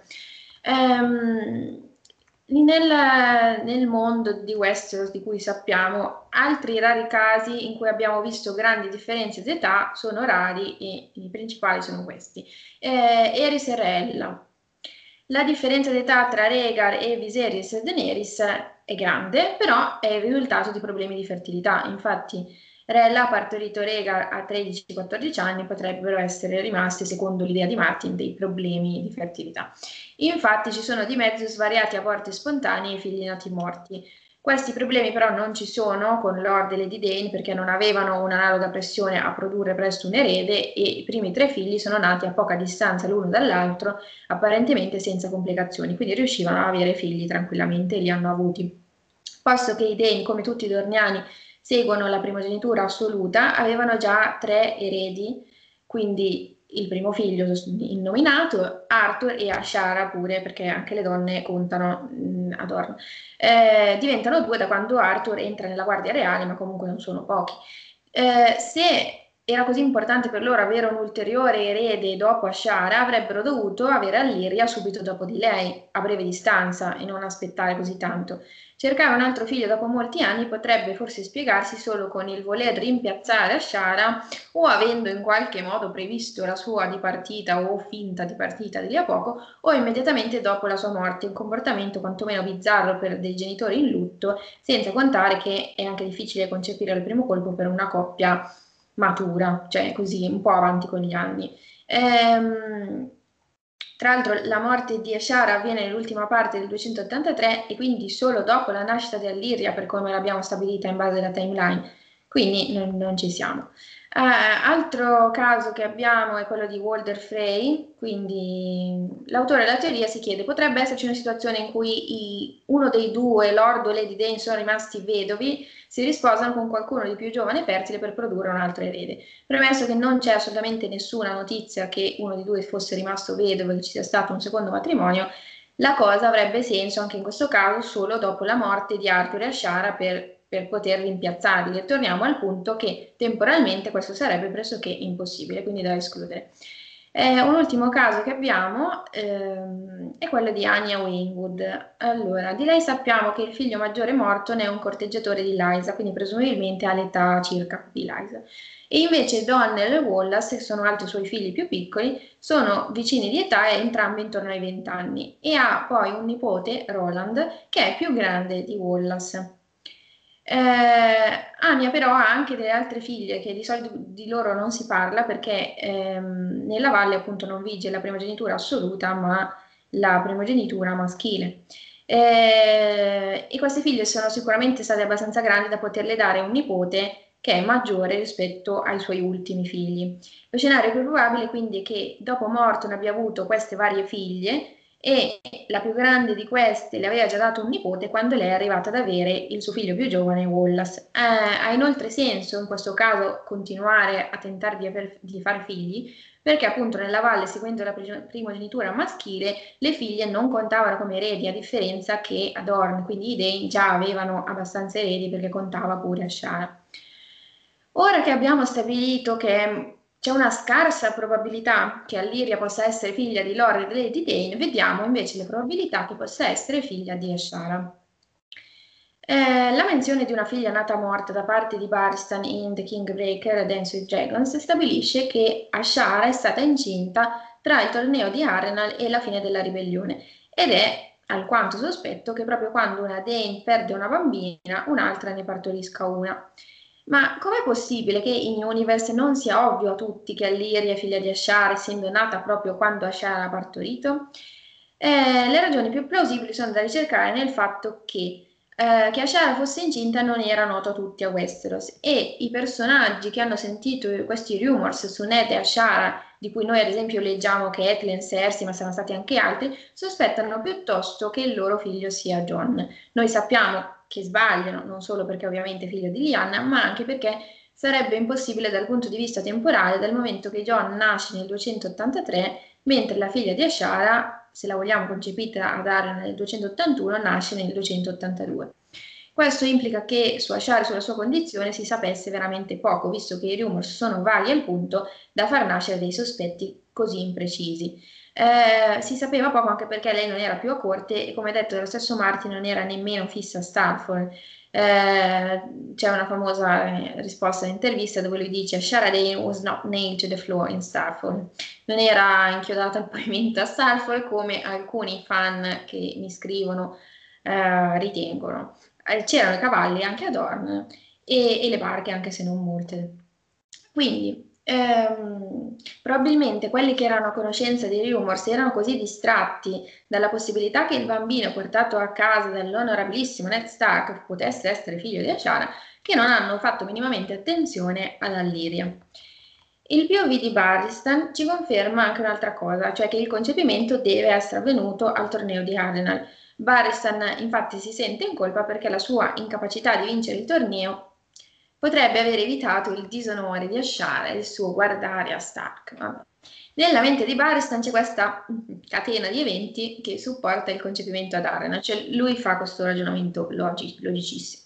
Sconfitta il torneo, Ashara guarda Stark, figlia nata morta, suicidio di Ashara. Comunque, tra l'altro, il fatto che Ashara sia andata in giro a cavallo almeno per Dorn durante la ribellione e che nonostante questo la sua gravidanza non sia cosa nota ai più, ci conferma che il parto deve essere avvenuto nel 282. In questo modo possiamo supporre che sia stata confinata a Starfall durante la gravidanza, quindi tra il 281 e il 282, e che invece sia andata più liberamente in giro dopo il parto. Allora perché Baristan è a conoscenza della sua gravidanza e dei dettagli sul parto? Allora, Baristan è stato a lungo nella Guardia Reale insieme ad Arthur Dane. Il loro cameratismo, unito all'amore di Baristan per Ashara, può aver portato Barristan a chiedere ad Arthur il perché sua sorella avesse deciso di lasciare la corte. Arthur gli deve aver risposto la verità, cioè che Ashara era incinta, ma successivamente può anche avergli mentito sull'esito del parto. Ehm, posto quindi che temporalmente la nascita di Alliria combacia con la gravidanza di Ashara e che è molto più probabile che sia lei la madre piuttosto che Lady Dane, rimaniamo con due problemi. Perché Ashara avrebbe voluto suicidarsi o comunque andarsene in incognito facendosi credere morta, lasciando una figlia viva, e perché Arthur ha detto il vero a Baristan sulla gravidanza per poi mentirgli riguardo al fatto che la bambina sia morta. Eh, è possibile che i genitori Dane, per salvare la sua reputazione e le sue possibilità di matrimonio future, l'abbiano forzata a questa farsa dove, a questa farsa dove sua figlia viene cresciuta come sua sorella. È un po' strano per la cultura di Dorn, dove generalmente non ci sono problemi con le questioni della verginità, figli nati fuori dal matrimonio, eccetera. È anche vero però che i Dane hanno un aspetto cultura e tradizioni più simile al resto di Westeros che al resto di Dorn. Eh, se così fosse, si potrebbe immaginare forse un suicidio o comunque un abbandono della, della vita precedente e, de- e, di Alliria da parte di Ashara perché non poteva tollerare questa decisione dei genitori. Eh, chi, chi, ha scritto questa teoria suppone che Arthur fosse, se non addirittura d'accordo, eh, diciamo comunque connivente, nel senso potrebbe aver pensato di non poter fare nulla per cambiare la situazione della sorella e deciso di stare nel gioco, mentendo quindi a Baristan sulla morte della neonata e Baristan sicuramente non è uno che va a verificare la sua fonte, soprattutto se la fonte è Arthur Dane. Se questo è vero, Ned, che Ashara aspettava ansiosamente di rivedere, sarebbe stato un potenziale alleato contro i genitori. Quindi qua in realtà è una domanda aperta, cioè Ned ha saputo della bambina ma ha comunque rifiutato di schierarsi con Ashara perché il suo matrimonio con Cat è avvenuto nel frattempo e la necessità di portare a casa John spacciandolo per suo figlio glielo impedivano? O non l'ha saputo? Si è adeguato al volere dei Dane lasciando che sua figlia fosse cresciuta a Starfall come non sua? Infatti il presunto suicidio di Ashara non avviene subito dopo il parto, ma solo dopo aver incontrato Ned. Questo potrebbe almeno in parte motivare l'affetto dei Dane per Ned, tanto da dare ad Edric il suo stesso soprannome. Fatene un po' come credete. Ehm, un'altra domanda è se Alliria sia a conoscenza della vera identità dei suoi genitori, se davvero questi sono Ned e Ashara.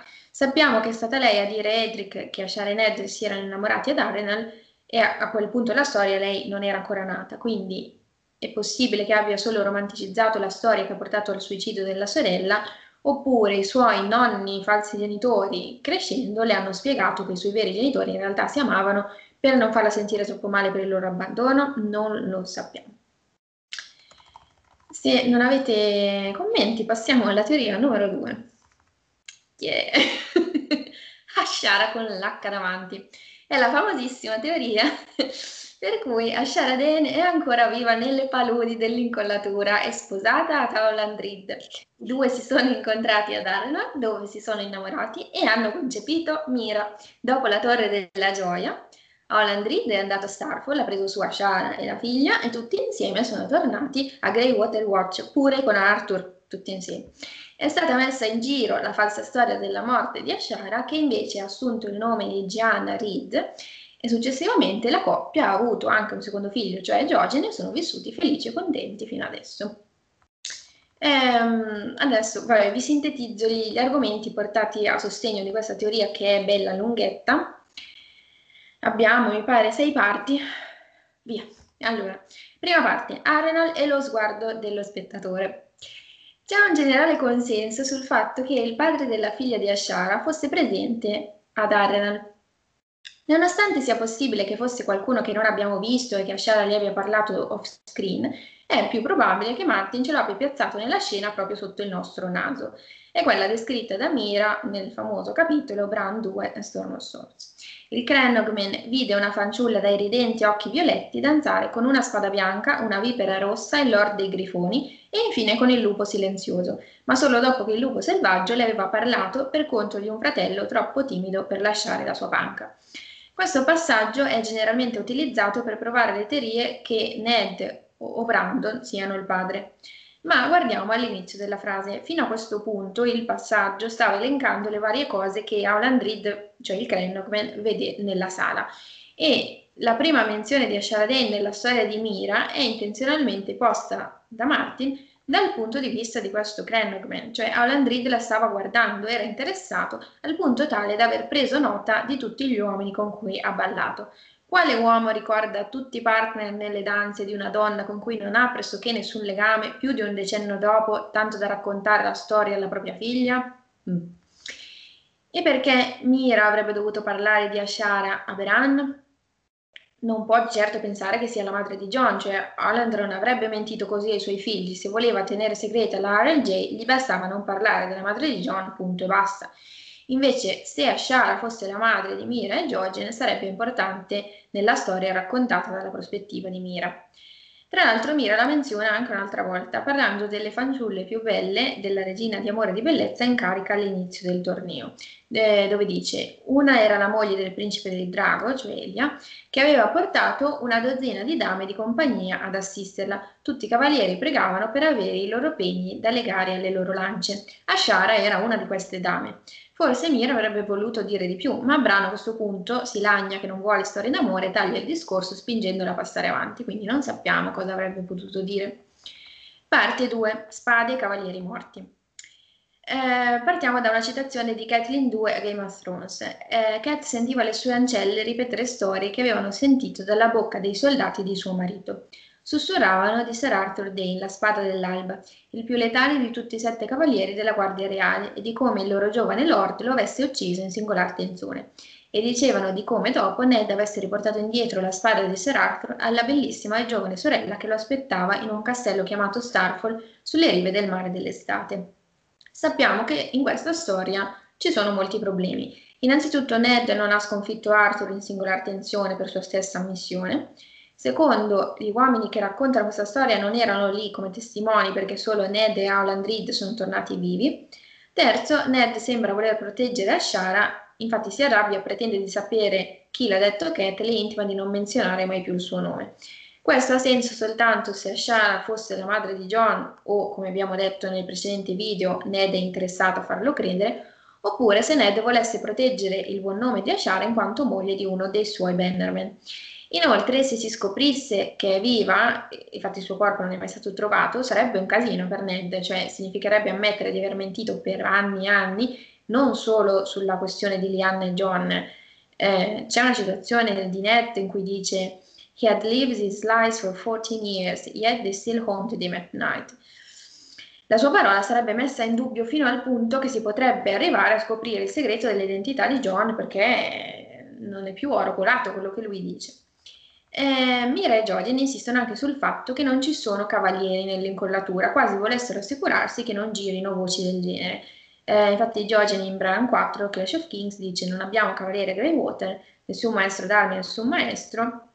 E poi in Bran 2, Storm of Swords, eh, non ci sono cavalieri nell'incollatura, disse Jojen. Sopra l'acqua lo corresse sua sorella, le paludi sono piene di cavalieri morti però.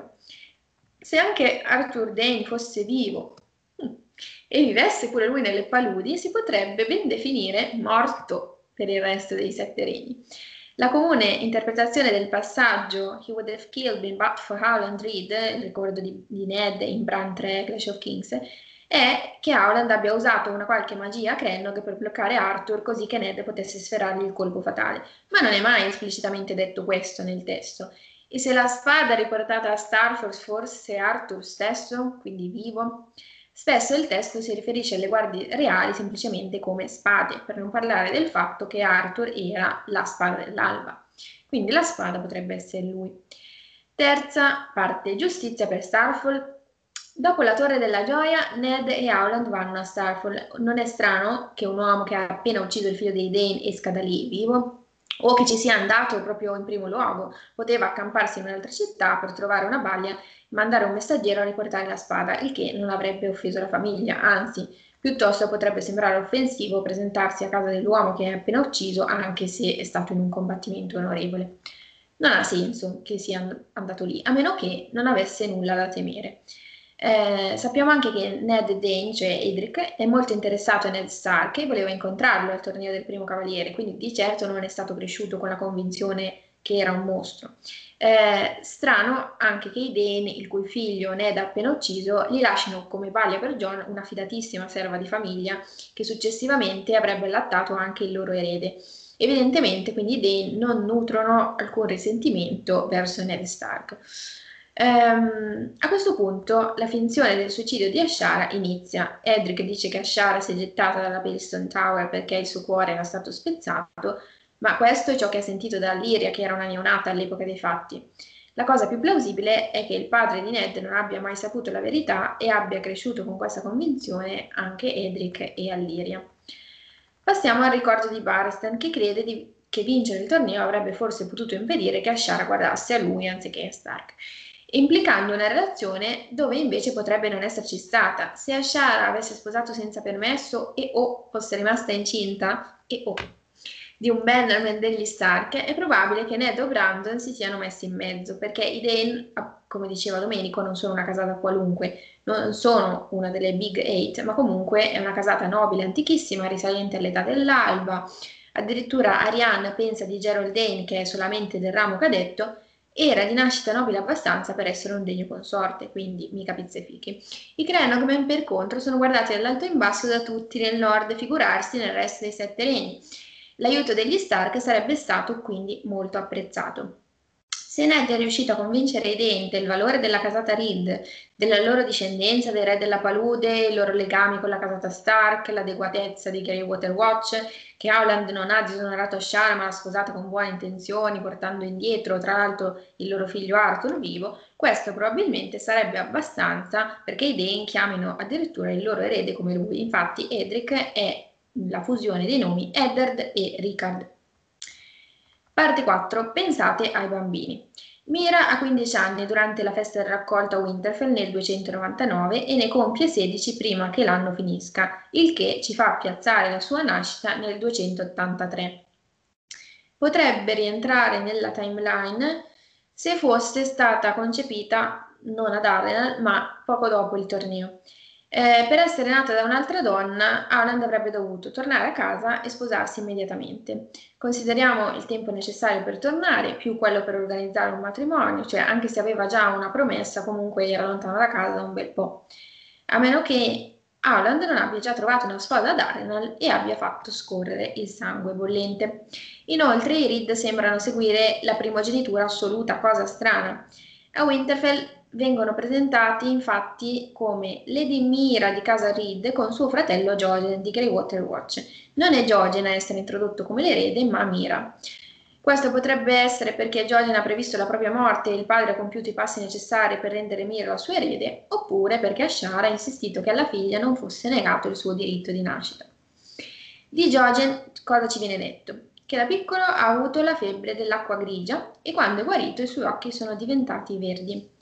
Quando Tion incontra gli Ironborn al Mot Kaelin, lo mettono in guardia di non bere l'acqua perché fa ammalare. Di Mira invece ci viene detto che può respirare fango come suo padre. Jolien, al contrario, si è ammalato. Penseremmo che dopo millenni nelle paludi i Krenogmen siano immuni alla febbre dell'acqua grigia, a meno che Jojen sia solo per metà Cren come ne abbia preso dalla madre. Inoltre se i suoi occhi sono diventati verdi significa che prima erano di un altro colore. Potrebbe essere il colore violetto della madre.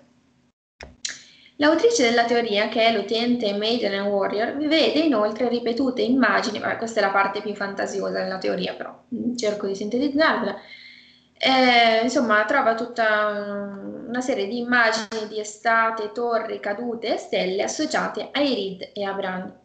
Summer il metalupo, Summer Child, Summer Boy che viene spesso ripetuto. Eh, Jojen, mentre accarezza Summer, si dice che ha un tocco leggero come la brezza dell'estate. Bran cade dalla torre spezzata e dopo viene chiamato Brand Broken. I continui sogni di cadere. Nel viaggio verso nord si fermano due torri che sono Tumbledown Tower e Queen's Crown i Frey, che sono nemici dei Ken, quindi infatti uno degli scudieri che attacca Olandrida Daren e dei Frey, hanno nel sigillo due torri. Una delle cose che attirano Howland da Daren sono le alte torri, per sua stessa ammissione. Al forte della notte Bran nota che è pieno di torri spezzate e ricordiamo che è stato dalla torre dei bambini al Not Kaelin che i figli della foresta hanno evocato il martello delle acque creando le paludi. Poi le stelle li guidano a nord, eccetera, insomma ce ne sono tante. Il più significativo di questi rimandi avviene quando Maestro Luin mette in guardia Bran di non credere ai sogni verdi di Jojen e gli dice gli anni passano a centinaia e migliaia e cosa vede un uomo della vita se non poche estati, pochi inverni? Guardiamo alle montagne e le chiamiamo eterne e così sembrano, ma nel corso del tempo le montagne si innalzano e cadono, i fiumi cambiano corso, stelle cadono dal cielo e grandi città sprofondano sotto il mare. Stelle cadono dal cielo, vabbè. Un'altra cosa, Sappiamo il colore degli occhi di Mira? No, ecco, non no. Lo sappiamo? No. No? Infatti. Sappiamo solo questo di Jojen che ha cambiato colore. Inoltre Mira e Jojen parsero da Grey Water Watch subito dopo che la cometa è apparsa in cielo. Parte 5. Attrazione e interessi comuni. Ashara è rinomata per la sua bellezza, infatti Parzan ci dice che paragonata ad Ashara Dane, la principessa zorniana, Elia, che pure era molto bella, era una donnaccia di cucina. E sicuramente non si è divertita mentre era a corte come dama di compagnia di Elia, che era più grande di lei è stata confinata a letto dopo il parto, con un re fuori di testa che guardava male i dorniani e un fratello che non poteva troppo aiutarla perché preso dai suoi doveri. Non è strano che ad Arenal abbia voluto divertirsi un po', specialmente considerando che i Dorniani non considerano le relazioni extraconiugali con orrore come il resto dei regni, semmai il problema sarebbe stato il matrimonio. Eh, ma poteva essere attratta da Landrit. Secondo l'autrice della teoria, questo è possibile se era attratta dal tipico look dorniano. Ora io di questa parte non, non voglio responsabilità. Allora, il tipico look dorniano è uomini più bassi di lei perché sappiamo che era alta, con capelli e occhi scuri che indossano un'armatura di rame e combattono con le lance. Infatti anche i Dane sono descritti con un aspetto...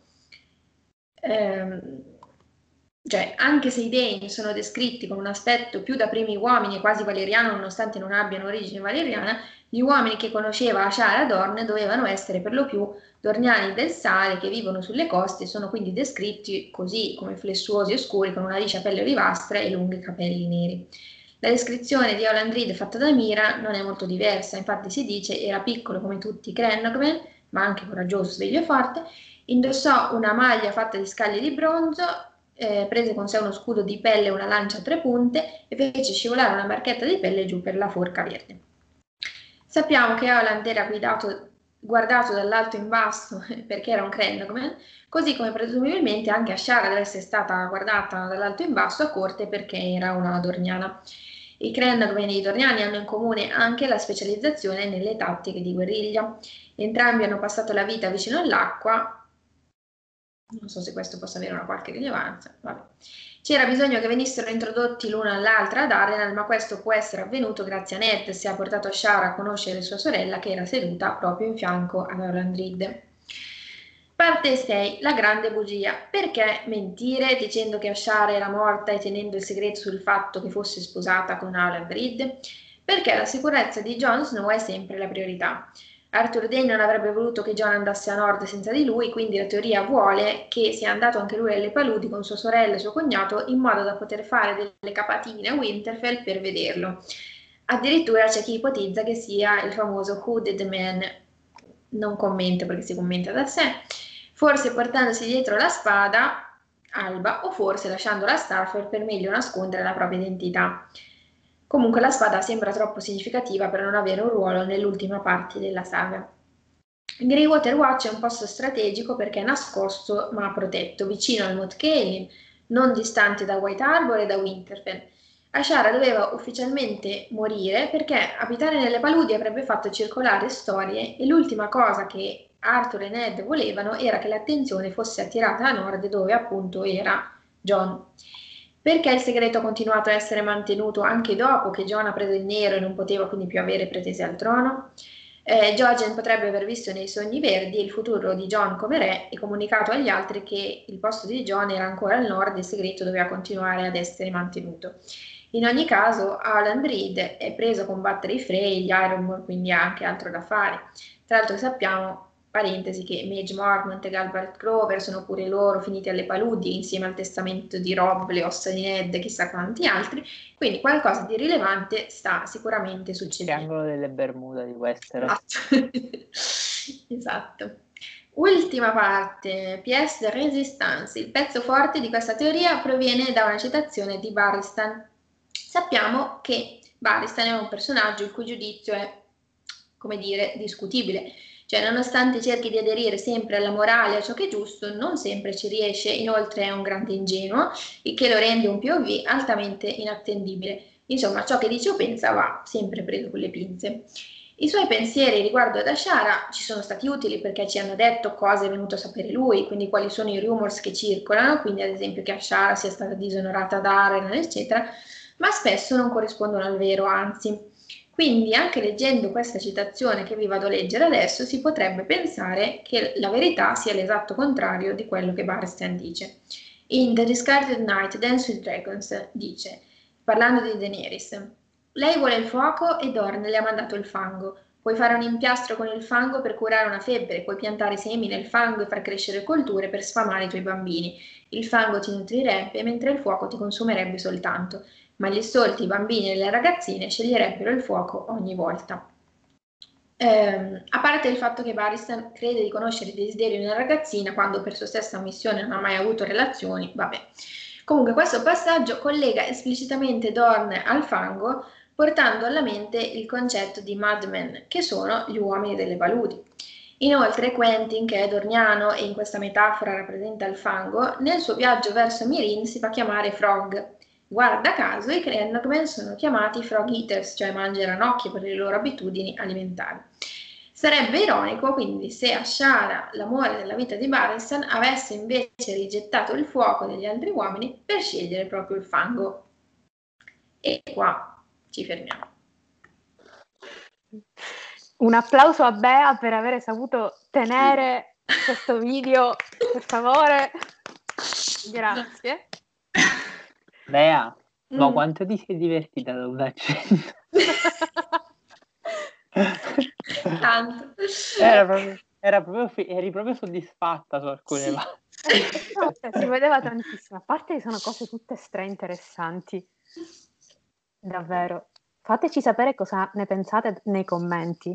Scriveteci, perché sono cose che si sentono raramente nella community, nella community italiana e questa è una delle prime volte in cui viene probabilmente spiegato tutto bene, punto per punto, e lentamente, con citazioni. Quindi fateci sapere cosa ne pensate nei commenti. Poi gli originali ovviamente li trovate in descrizione, quindi se volete leggervela con più parole di quelle che ho detto io, già era lunga. Eh comunque nel, in realtà nella community americana queste sono teorie molto conosciute, cioè la Hashara soprattutto è, è cosa nota. Quindi era giusto riportarvela, anche se, cioè, io, vabbè, la dico già, personalmente io credo alla prima, quella di Alliria, e non, nonostante sia molto carina, non alla seconda. Quindi dite voi. Io alla seconda invece che alla prima, invece. La... Io sono, cioè, sono un po' in dubbio, nel senso, mi sembrano entrambe molto belle, come, come ho anche credo di aver già detto nella live forse o così. Non, non, Ashara non è un personaggio che non mi ha mai interessato, quindi non l'ho mai approfondito. Cioè, però una cosa che ho, ho, notato ascoltando Bea qui, cioè le due teorie si escludono per forza, perché o, o Ashara era incinta di Allia o, o, o di Mira, non, tutte e due non possono coesistere. E questa è una cosa molto interessante, secondo me. Secondo me c'è un problema temporale sulla, sulla seconda, nel senso che è un po' tirata per i capelli l'anno di nascita di Mira, perché l'anno di nascita di Mira è certo, cioè non è una cosa approssimata, è il 283. Quindi ehm, no, no, non torna con il fatto che Ashara sia rimasta incinta da Arenal.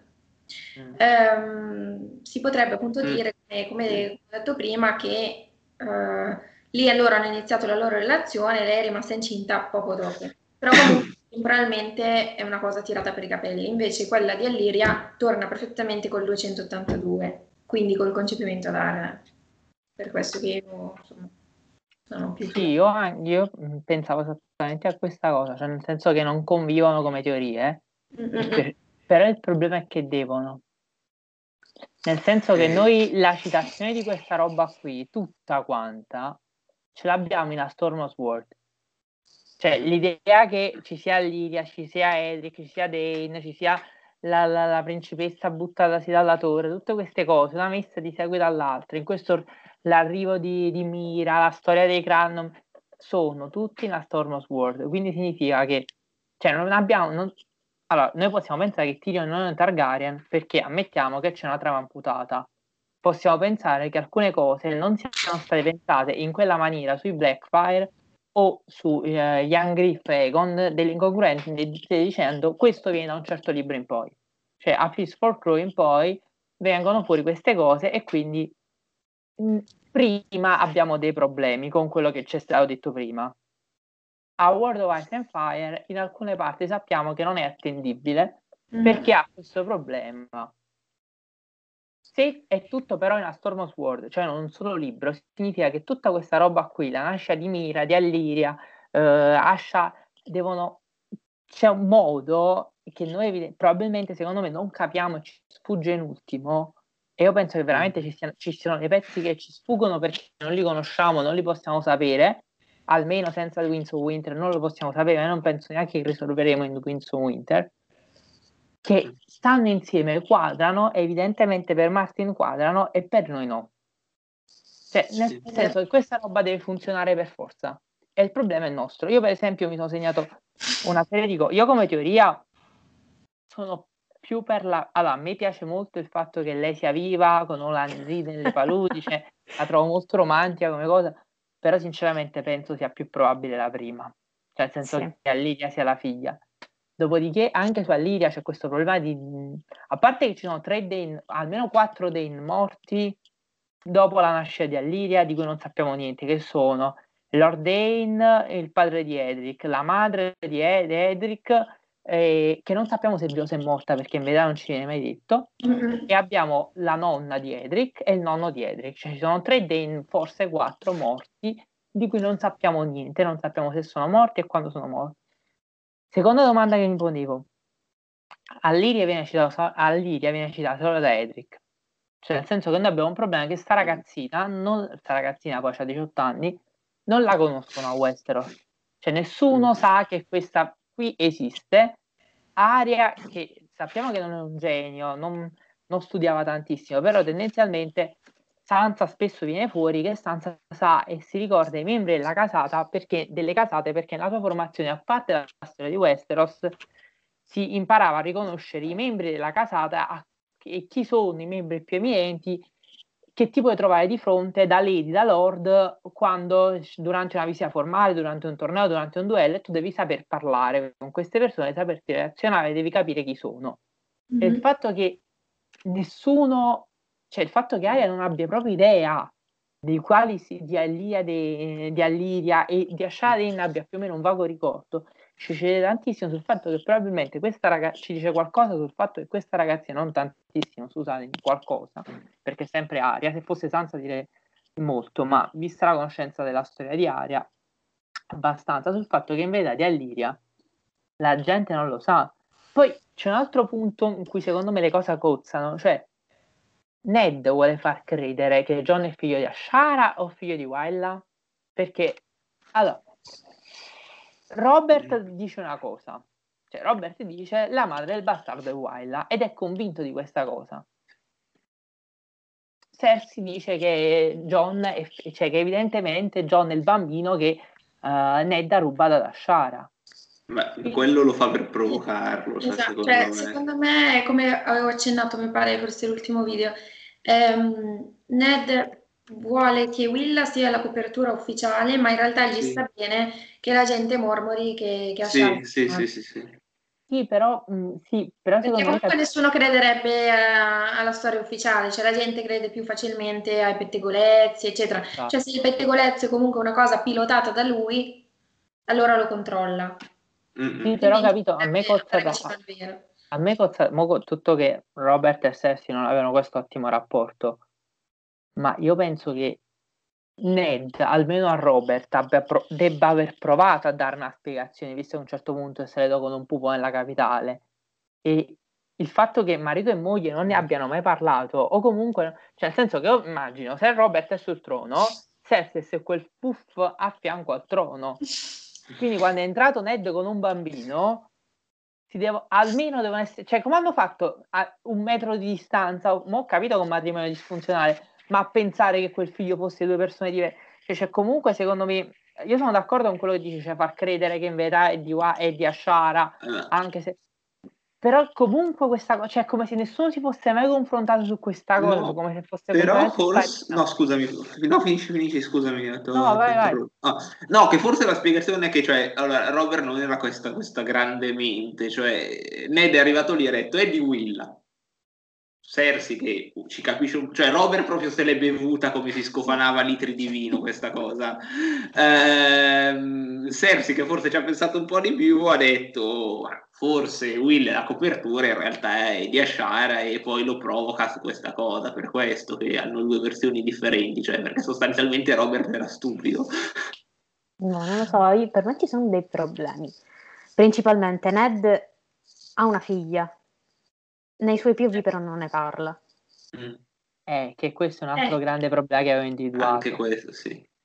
Ma infatti cioè, non, è, non, è, escluso esatto. che lui non lo sappia effettivamente, perché sennò è mm. assurdo che se nei suoi POV non abbiamo niente. Ma Anche il Sana Stark è forte, cioè, visto che John è uscito fuori così.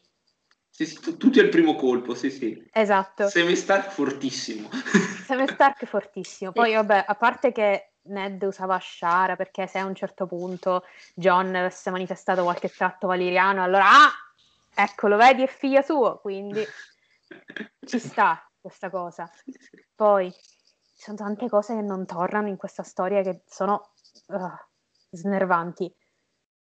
Si, sappiamo tramite il racconto di Mira che ehm, Howland passa un certo periodo di tempo nell'isola dei Volti. Quindi quando viene concepita Miran è sicuramente dopo il torneo, quindi torna, torna a casa lui. Sì. Però non abbiamo assolutamente idea di questa moglie dove l'abbia presa, visto che è passato anni, probabilmente mesi. Questa moglie che cognome tiene, perché Reed è una cugina. Cioè, ah, così... Non lo sappiamo. Cioè, ha passato mesi a fumare. Che noi il suo cognome non lo sappiamo, perché ci viene dato Gianna Reed, cioè dopo il matrimonio, però il suo cognome da nubile non lo sappiamo. Mm-mm. Eh, quindi anche in questo caso mistero. Sì. Poi un'altra cosa, boh, secondo me, comunque la, la cosa la, della gravidanza di Ashara potrebbe tranquillamente essere anche una copertura, appunto. Senza, senza aver, se ci sia stata una figlia, senza che ci sia stato qualcos'altro. Per cui dice che Ashara a un certo punto era incinta, ha partorito, la bambina è morta, le si è suicidata. Mm, lasciamo tutte cose molto generiche in modo tale che se mai dovesse uscire fuori di nuovo che John ha tratti valeriani, allora diciamo che quel bambino è di lei e questa cosa era una copertura per salvaguardare la sua dignità, per tenere segreta questa cosa perché il bambino è venuto dopo, insomma, cose strane. Per cui, cos- non, non, lo so, sono dubbi. No, sono complicati. Dopodiché io non, c'è da dire anche che io non escludo un'altra cosa, cioè nel senso che Alliria possa essere effettivamente figli di questi primi Lord Dane, perché il, cioè, questa distanza di età molto forte succede ed è molto rara, però capita, cioè nel senso può capitare che ti scappa una figlia, dopodiché significa che non l'hai cresciuta come figlia perché parliamo di dopo 30 anni quasi dal primogenito, cioè nel senso che non so come faceva ancora nonna Dane ad essere ancora fertile e nonno Dane a farcela ancora. Però, Mar- tra, però questo, e poi in verità eh, il fatto che Olan Reed abbia voluto portare a Shara così abbia voluto sposare a Shara giustificherebbe perché si sono portati Olan Reed alla Torre della Gioia perché il problema è che Ola Reed non è, cioè a parte che non è una casa da, senso che noi riflettiamo sul fatto che non sono casate importanti quelle che vanno con Ned alla Torre della Gioia. E poi c'è Reed che tutto sommato non è una casata minore, i Reed non sono una casata minore nel nord, cioè sono una delle casate più importanti del nord. E seconda cosa, Ola Reed è una ciola a pedali, cioè nel senso che Gerald Dane batteva il piede a terra e Ola Reed scappava. Non ma- magari non letteralmente perché era vigliacco, è una metafora, però non, non, è questo grande combattente, si fa picchiare scu- da degli scudieri Frey, cioè, quindi la soluzione sarebbe stata che effettivamente anche la Reed voleva qualcosa, gli serviva qualcosa che si trovava a sud e quindi scendere con Ned aveva un senso sapendo che in quella questione lì erano immischiati anche i Dane. Mm. Ma infatti entrambe hanno dei punti plausibili e degli altri problematici. Comunque, per eh, aggiungere un altro problema alla mischia, stavo controllando adesso sulla wiki che dice che Mira ha gli occhi verdi mm. e la mm. fonte è eh, Bran 1 a. Ok, allora lo sappiamo il colore degli occhi, quindi okay. va bene così. Quindi lo sappiamo, e non è violetto, però vabbè, non vuol dire niente. Nel senso che Ok. Sì, è complicato. Prese dal padre e basta. No, vabbè, certo, certo. Ci sono dei punti, il problema è che ci sono sia punti a favore che dei punti contrari di entrambe le teorie. Cioè, ci sono delle cose che quadrano, delle cose che non quadrano.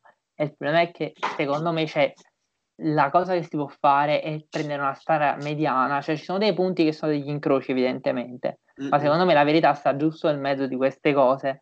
Perché il problema è che per giustificarle a volte si tira un po' oltre da entrambe le parti, o almeno la penso così. Sì, cioè, a, a, me non dispiacerebbe se, se, se Ashara fosse davvero lì nascosta nelle paludi e saltasse fuori, perché avrebbe anche un senso, potrebbe spiegare delle cose, appunto che sappiamo così dei...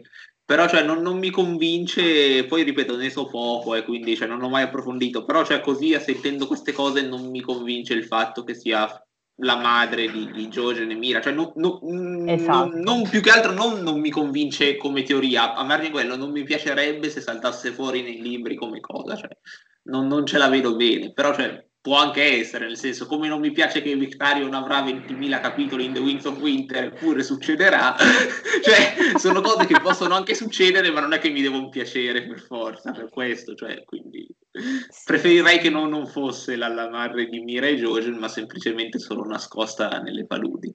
Ma no, noi abbiamo la... Posso... Faccio vai, un vai. po' l'avvocato del diavolo, è una cosa assurda. Ma abbiamo la certezza che Mira e George siano figli di Holland Reed? Cioè, nel senso, ce lo dicono loro, però veramente.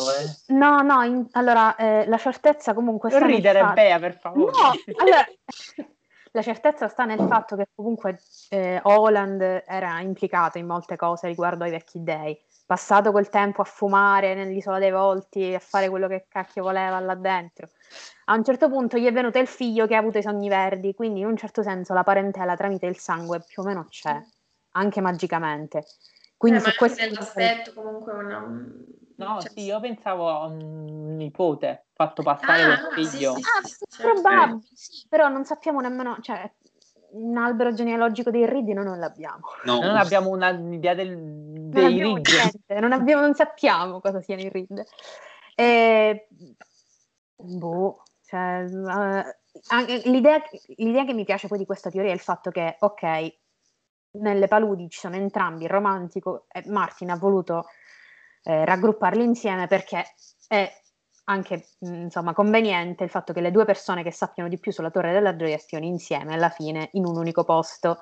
Mm. E a un certo punto in un capitolo anche di svista ci dice che se John passa dall'incollatura vede questa lady altissima con gli occhi violetti che ridono e basta appunto, sappiamo la conferma, però soltanto mezza riga e si può liquidarla così. Cioè, non è che abbiamo tempo in The Winds of Winter Sì, per esatto. altro, capito? Già ci dicono nei commenti che dobbiamo scrivere il prossimo libro, poi tu ti metti pure a inventarti i passaggi, tra poco ci, ci chiedono l'anteprima.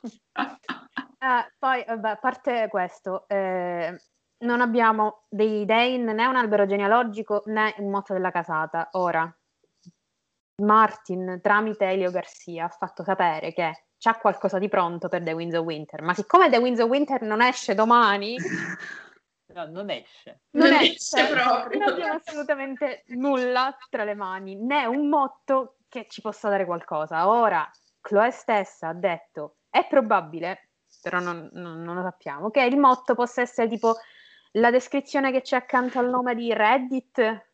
El- di solito quando entrate su Reddit accanto nel, il vostro nome c'è una Sì. piccola descrizione. Elio Garcia ne ha cambiate abbastanza, per cui c'era tipo noi siamo la luce, non- dawn brings the day, insomma, cose relative probabilmente ai Dane che poteva sapere solo lui, anche perché a quanto pare lui ce l'ha questo albero genealogico, Eh, probabilmente. probabilmente sì. Quindi sa e Mm. non dice, ovviamente. Mannaggia a lui. Vabbè. Eh, ragazzi, il problema è che è un, problema. Allora, è, se- mi stai venendo in mente per un'altra cosa. Invece, un'altra casata che c'entra moltissimo la ribellione minore sono i Reed proprio. Di cui Mm. abbiamo poche notizie. Cioè, sono Went, Sì. Reed e Dane. Ovviamente, vabbè, io penso sia preferito, sia capito che la mia preferenza tra le tre va per i The Went, cioè nel senso che Ovviamente. Non avevamo dubbi. Non avevamo dubbi. E anche lì abbiamo un problema con l'albero, cioè nel senso che noi abbiamo problemi con gli alberi genealogici minori e con queste tre casate diventa particolarmente complicato. Proprio perché, e dopodiché secondo me la mia teoria è sempre questa, che queste famiglie spariscono di proposito, Sì. cioè, narratologicamente spariscono.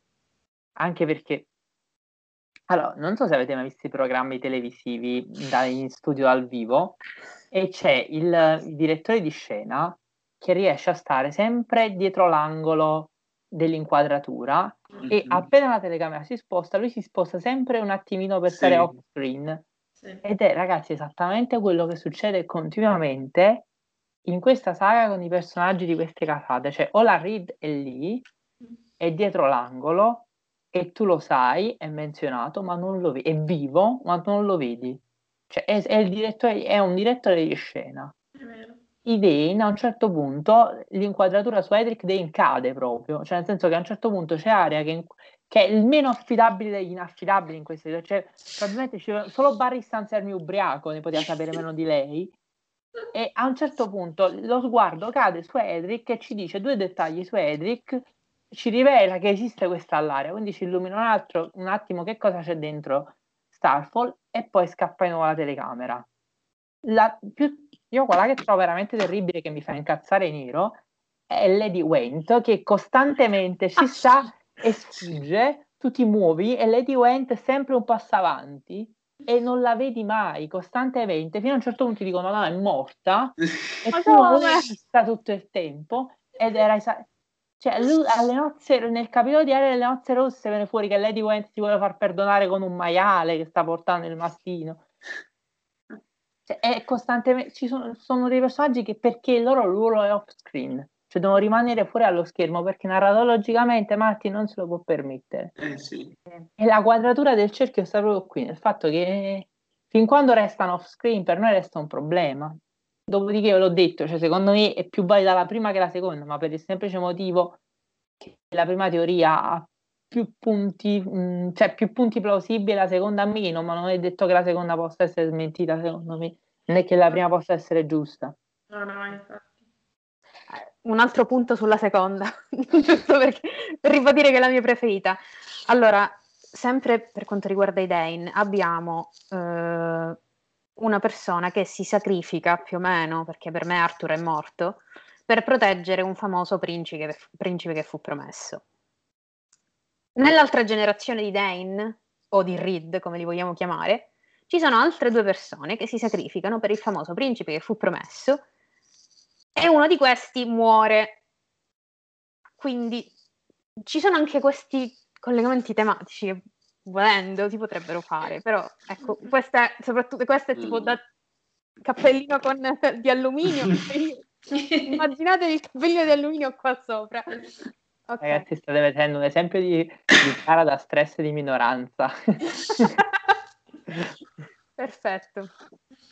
Eh, per chiudere, perché davvero stiamo andando troppo oltre, c'è un problema di eh, geografia.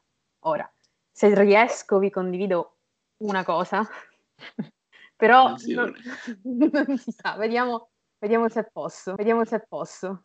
Secondo quello che ho detto, in teoria, questi Dane seguono la stella cometa fino a Starfall, qua. Ora, premettendo, cioè, premessa, a Dorn a questo punto non c'era nessuno, perché il grande impero dell'alba, eccetera. Questi dicono che seguono una cometa. Ora si fermano qua, tipo a tre passi, letteralmente c'era Arbor e l'insediamento di Old Town, che presumibilmente è vecchio esattamente quanto il grande impero dell'alba. In questa parte di Westeros non c'è niente, niente, ci sono montagne, un fiume che a quanto pare non è nemmeno navigabile e basta. Quindi perché questo insediamento? Qua poi. Oh. Vabbè, la domanda è perché Old Town lì, cioè se tu sei proprio è sempre qui. No, soprattutto mh, la cosa che sottolineava a un certo punto Bea, non mi ricordo in merito a cosa, è il fatto che, e, e che poi viene fuori anche alla storia dei Dane, che i Dane siano molto legati a Old Town. C'è anche questo fatto che loro si facciano passare per primi uomini. Eh, eh, eh, con questi occhi viola, ma quali primi? Infatti, non ha nessun senso. Comunque, dico, è naturale poi il fatto che comunque, siccome il braccio di Dorno non era ancora spezzato, non c'era mm, insomma via per andare nel mare stretto, quindi abbiano proseguito lungo tutta la costa sud di Dorn, tutta rocciosa, e si siano fermati poi là al Torrentine, che è ovviamente, come ho detto, un fiume non navigabile. Vabbè. eh, ma la stella cometa li avrà guidati lì. No, certo, il, il, questo castello delle fiabe qua. Certo. Mannaggia la miseria, cioè, sì. come fai un castello così in mezzo al deserto? Vabbè. Con cosa, soprattutto? No, ma non devono essere particolarmente desertica, secondo me, la zona. Cioè, no, nel senso che... No, sono scogliere a picco. Eh, eh, però comunque l'agricoltura no, non deve prosperare. Deve prosperare, cioè, cioè, a parte Westerocraft che ha deciso di farci i campi di grano e di carote. ma no, non... anche no, eh, al massimo potevano pescare, ecco, Tom. Sì, assolutamente, questo sì. No, comunque poi c'è un, c'è un grosso discorso da fare sui primi uomini nel sud e che nei, lo vedrete nei video di geografia, forse, non lo so forse, dove. Non lo, non lo arriviamo al sud anche lì. no, vediamo dove metterlo, però c'è un discorso da fare sul passaggio degli uomini e, e penso che i Dane abbiano molto più a che fare con l'altopiano del Condor da questo punto di vista. No, ma anche perché dico, eh, sotto un certo punto di, da un certo punto di vista politico, Dorn, come abbiamo sempre detto, è divisa. C'è la parte orientale e la parte occidentale. La parte occidentale è molto più legata all'altopiano, anche perché da quella parte c'è The Princess Pass, quello dove c'è la Torre della Gioia, mm-hmm. che è molto, è molto, facile andare nell'altopiano quel, da quel passaggio. E poi eh. ci viene detto che storicamente ci sono delle grandi rivalità tra Yokart e i Dane, Vabbè, ok. Vabbè, poi ci sono anche altre, vi lasciamo sotto nella descrizione anche altre teorie su Dane. Fol- fol- eh, Gerald Dane l'abbiamo tenuto fuori perché il, il central V era Shara ed esatto. erano i Dane di Starfall. Mm, cioè, Gerald Dane lo affronteremo nei capitoli, probabilmente nei capitoli Dorn, ne parleremo abbondantemente lì. E invece a Shara sarebbe venuta fuori veramente pochissimo, solo probabilmente nei capitoli di Aria. Per cui, e nei capitoli di Barristan, per cui aveva senso dedicarlo uno spazio apposito piuttosto che ad altri Dane, a Gerald, che invece è un personaggio, lo vediamo, sappiamo come è fatto. Tra che voglia che abbiamo di parlare di Gerald Dane. Stavo pensando un'incredibile cosa che mi è venuta, credo anche causa l'ora a cui stiamo registrando, cioè se Ashara e Quaid perché Starfall Star, cioè Geraldine che è of the night è il re della notte, palese, cioè Vabbè. ho letto la cazzata. Ne abbiamo sparate tante in questo video. Una... Non escludo che esista da qualche parte questa teoria. Ov- ovvio. Cioè. Ovviamente. Ovviamente. Ovviamente. Ragazzi, Gerald Dane, Regar, di che parliamo? Di che parliamo?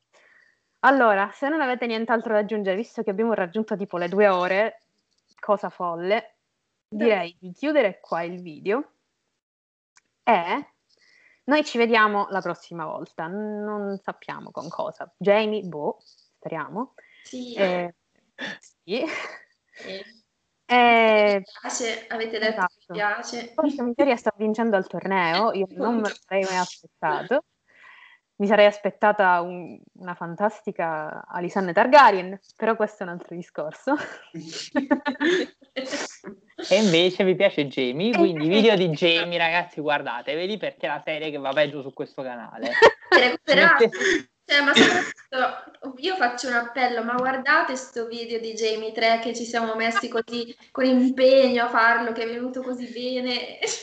non guarda nessuno. Triste, cioè, noi tutti contenti. Questo video è venuto proprio bene. proprio bene. cioè, è quello di cui quando abbiamo finito abbiamo detto, oh, questo è il miglior video che abbiamo fatto. non guarda nessuno. Ah, va bene. Allora, come sempre, commentate con non qualunque cosa, però insomma, commentate, mettete like, condividete il video, iscrivetevi al canale e attivate la campanella. In descrizione trovate tutti i nostri social, tra cui Facebook ovviamente, Instagram e Twitter. E noi ci vediamo la prossima volta. Ciao. Ciao. Ciao.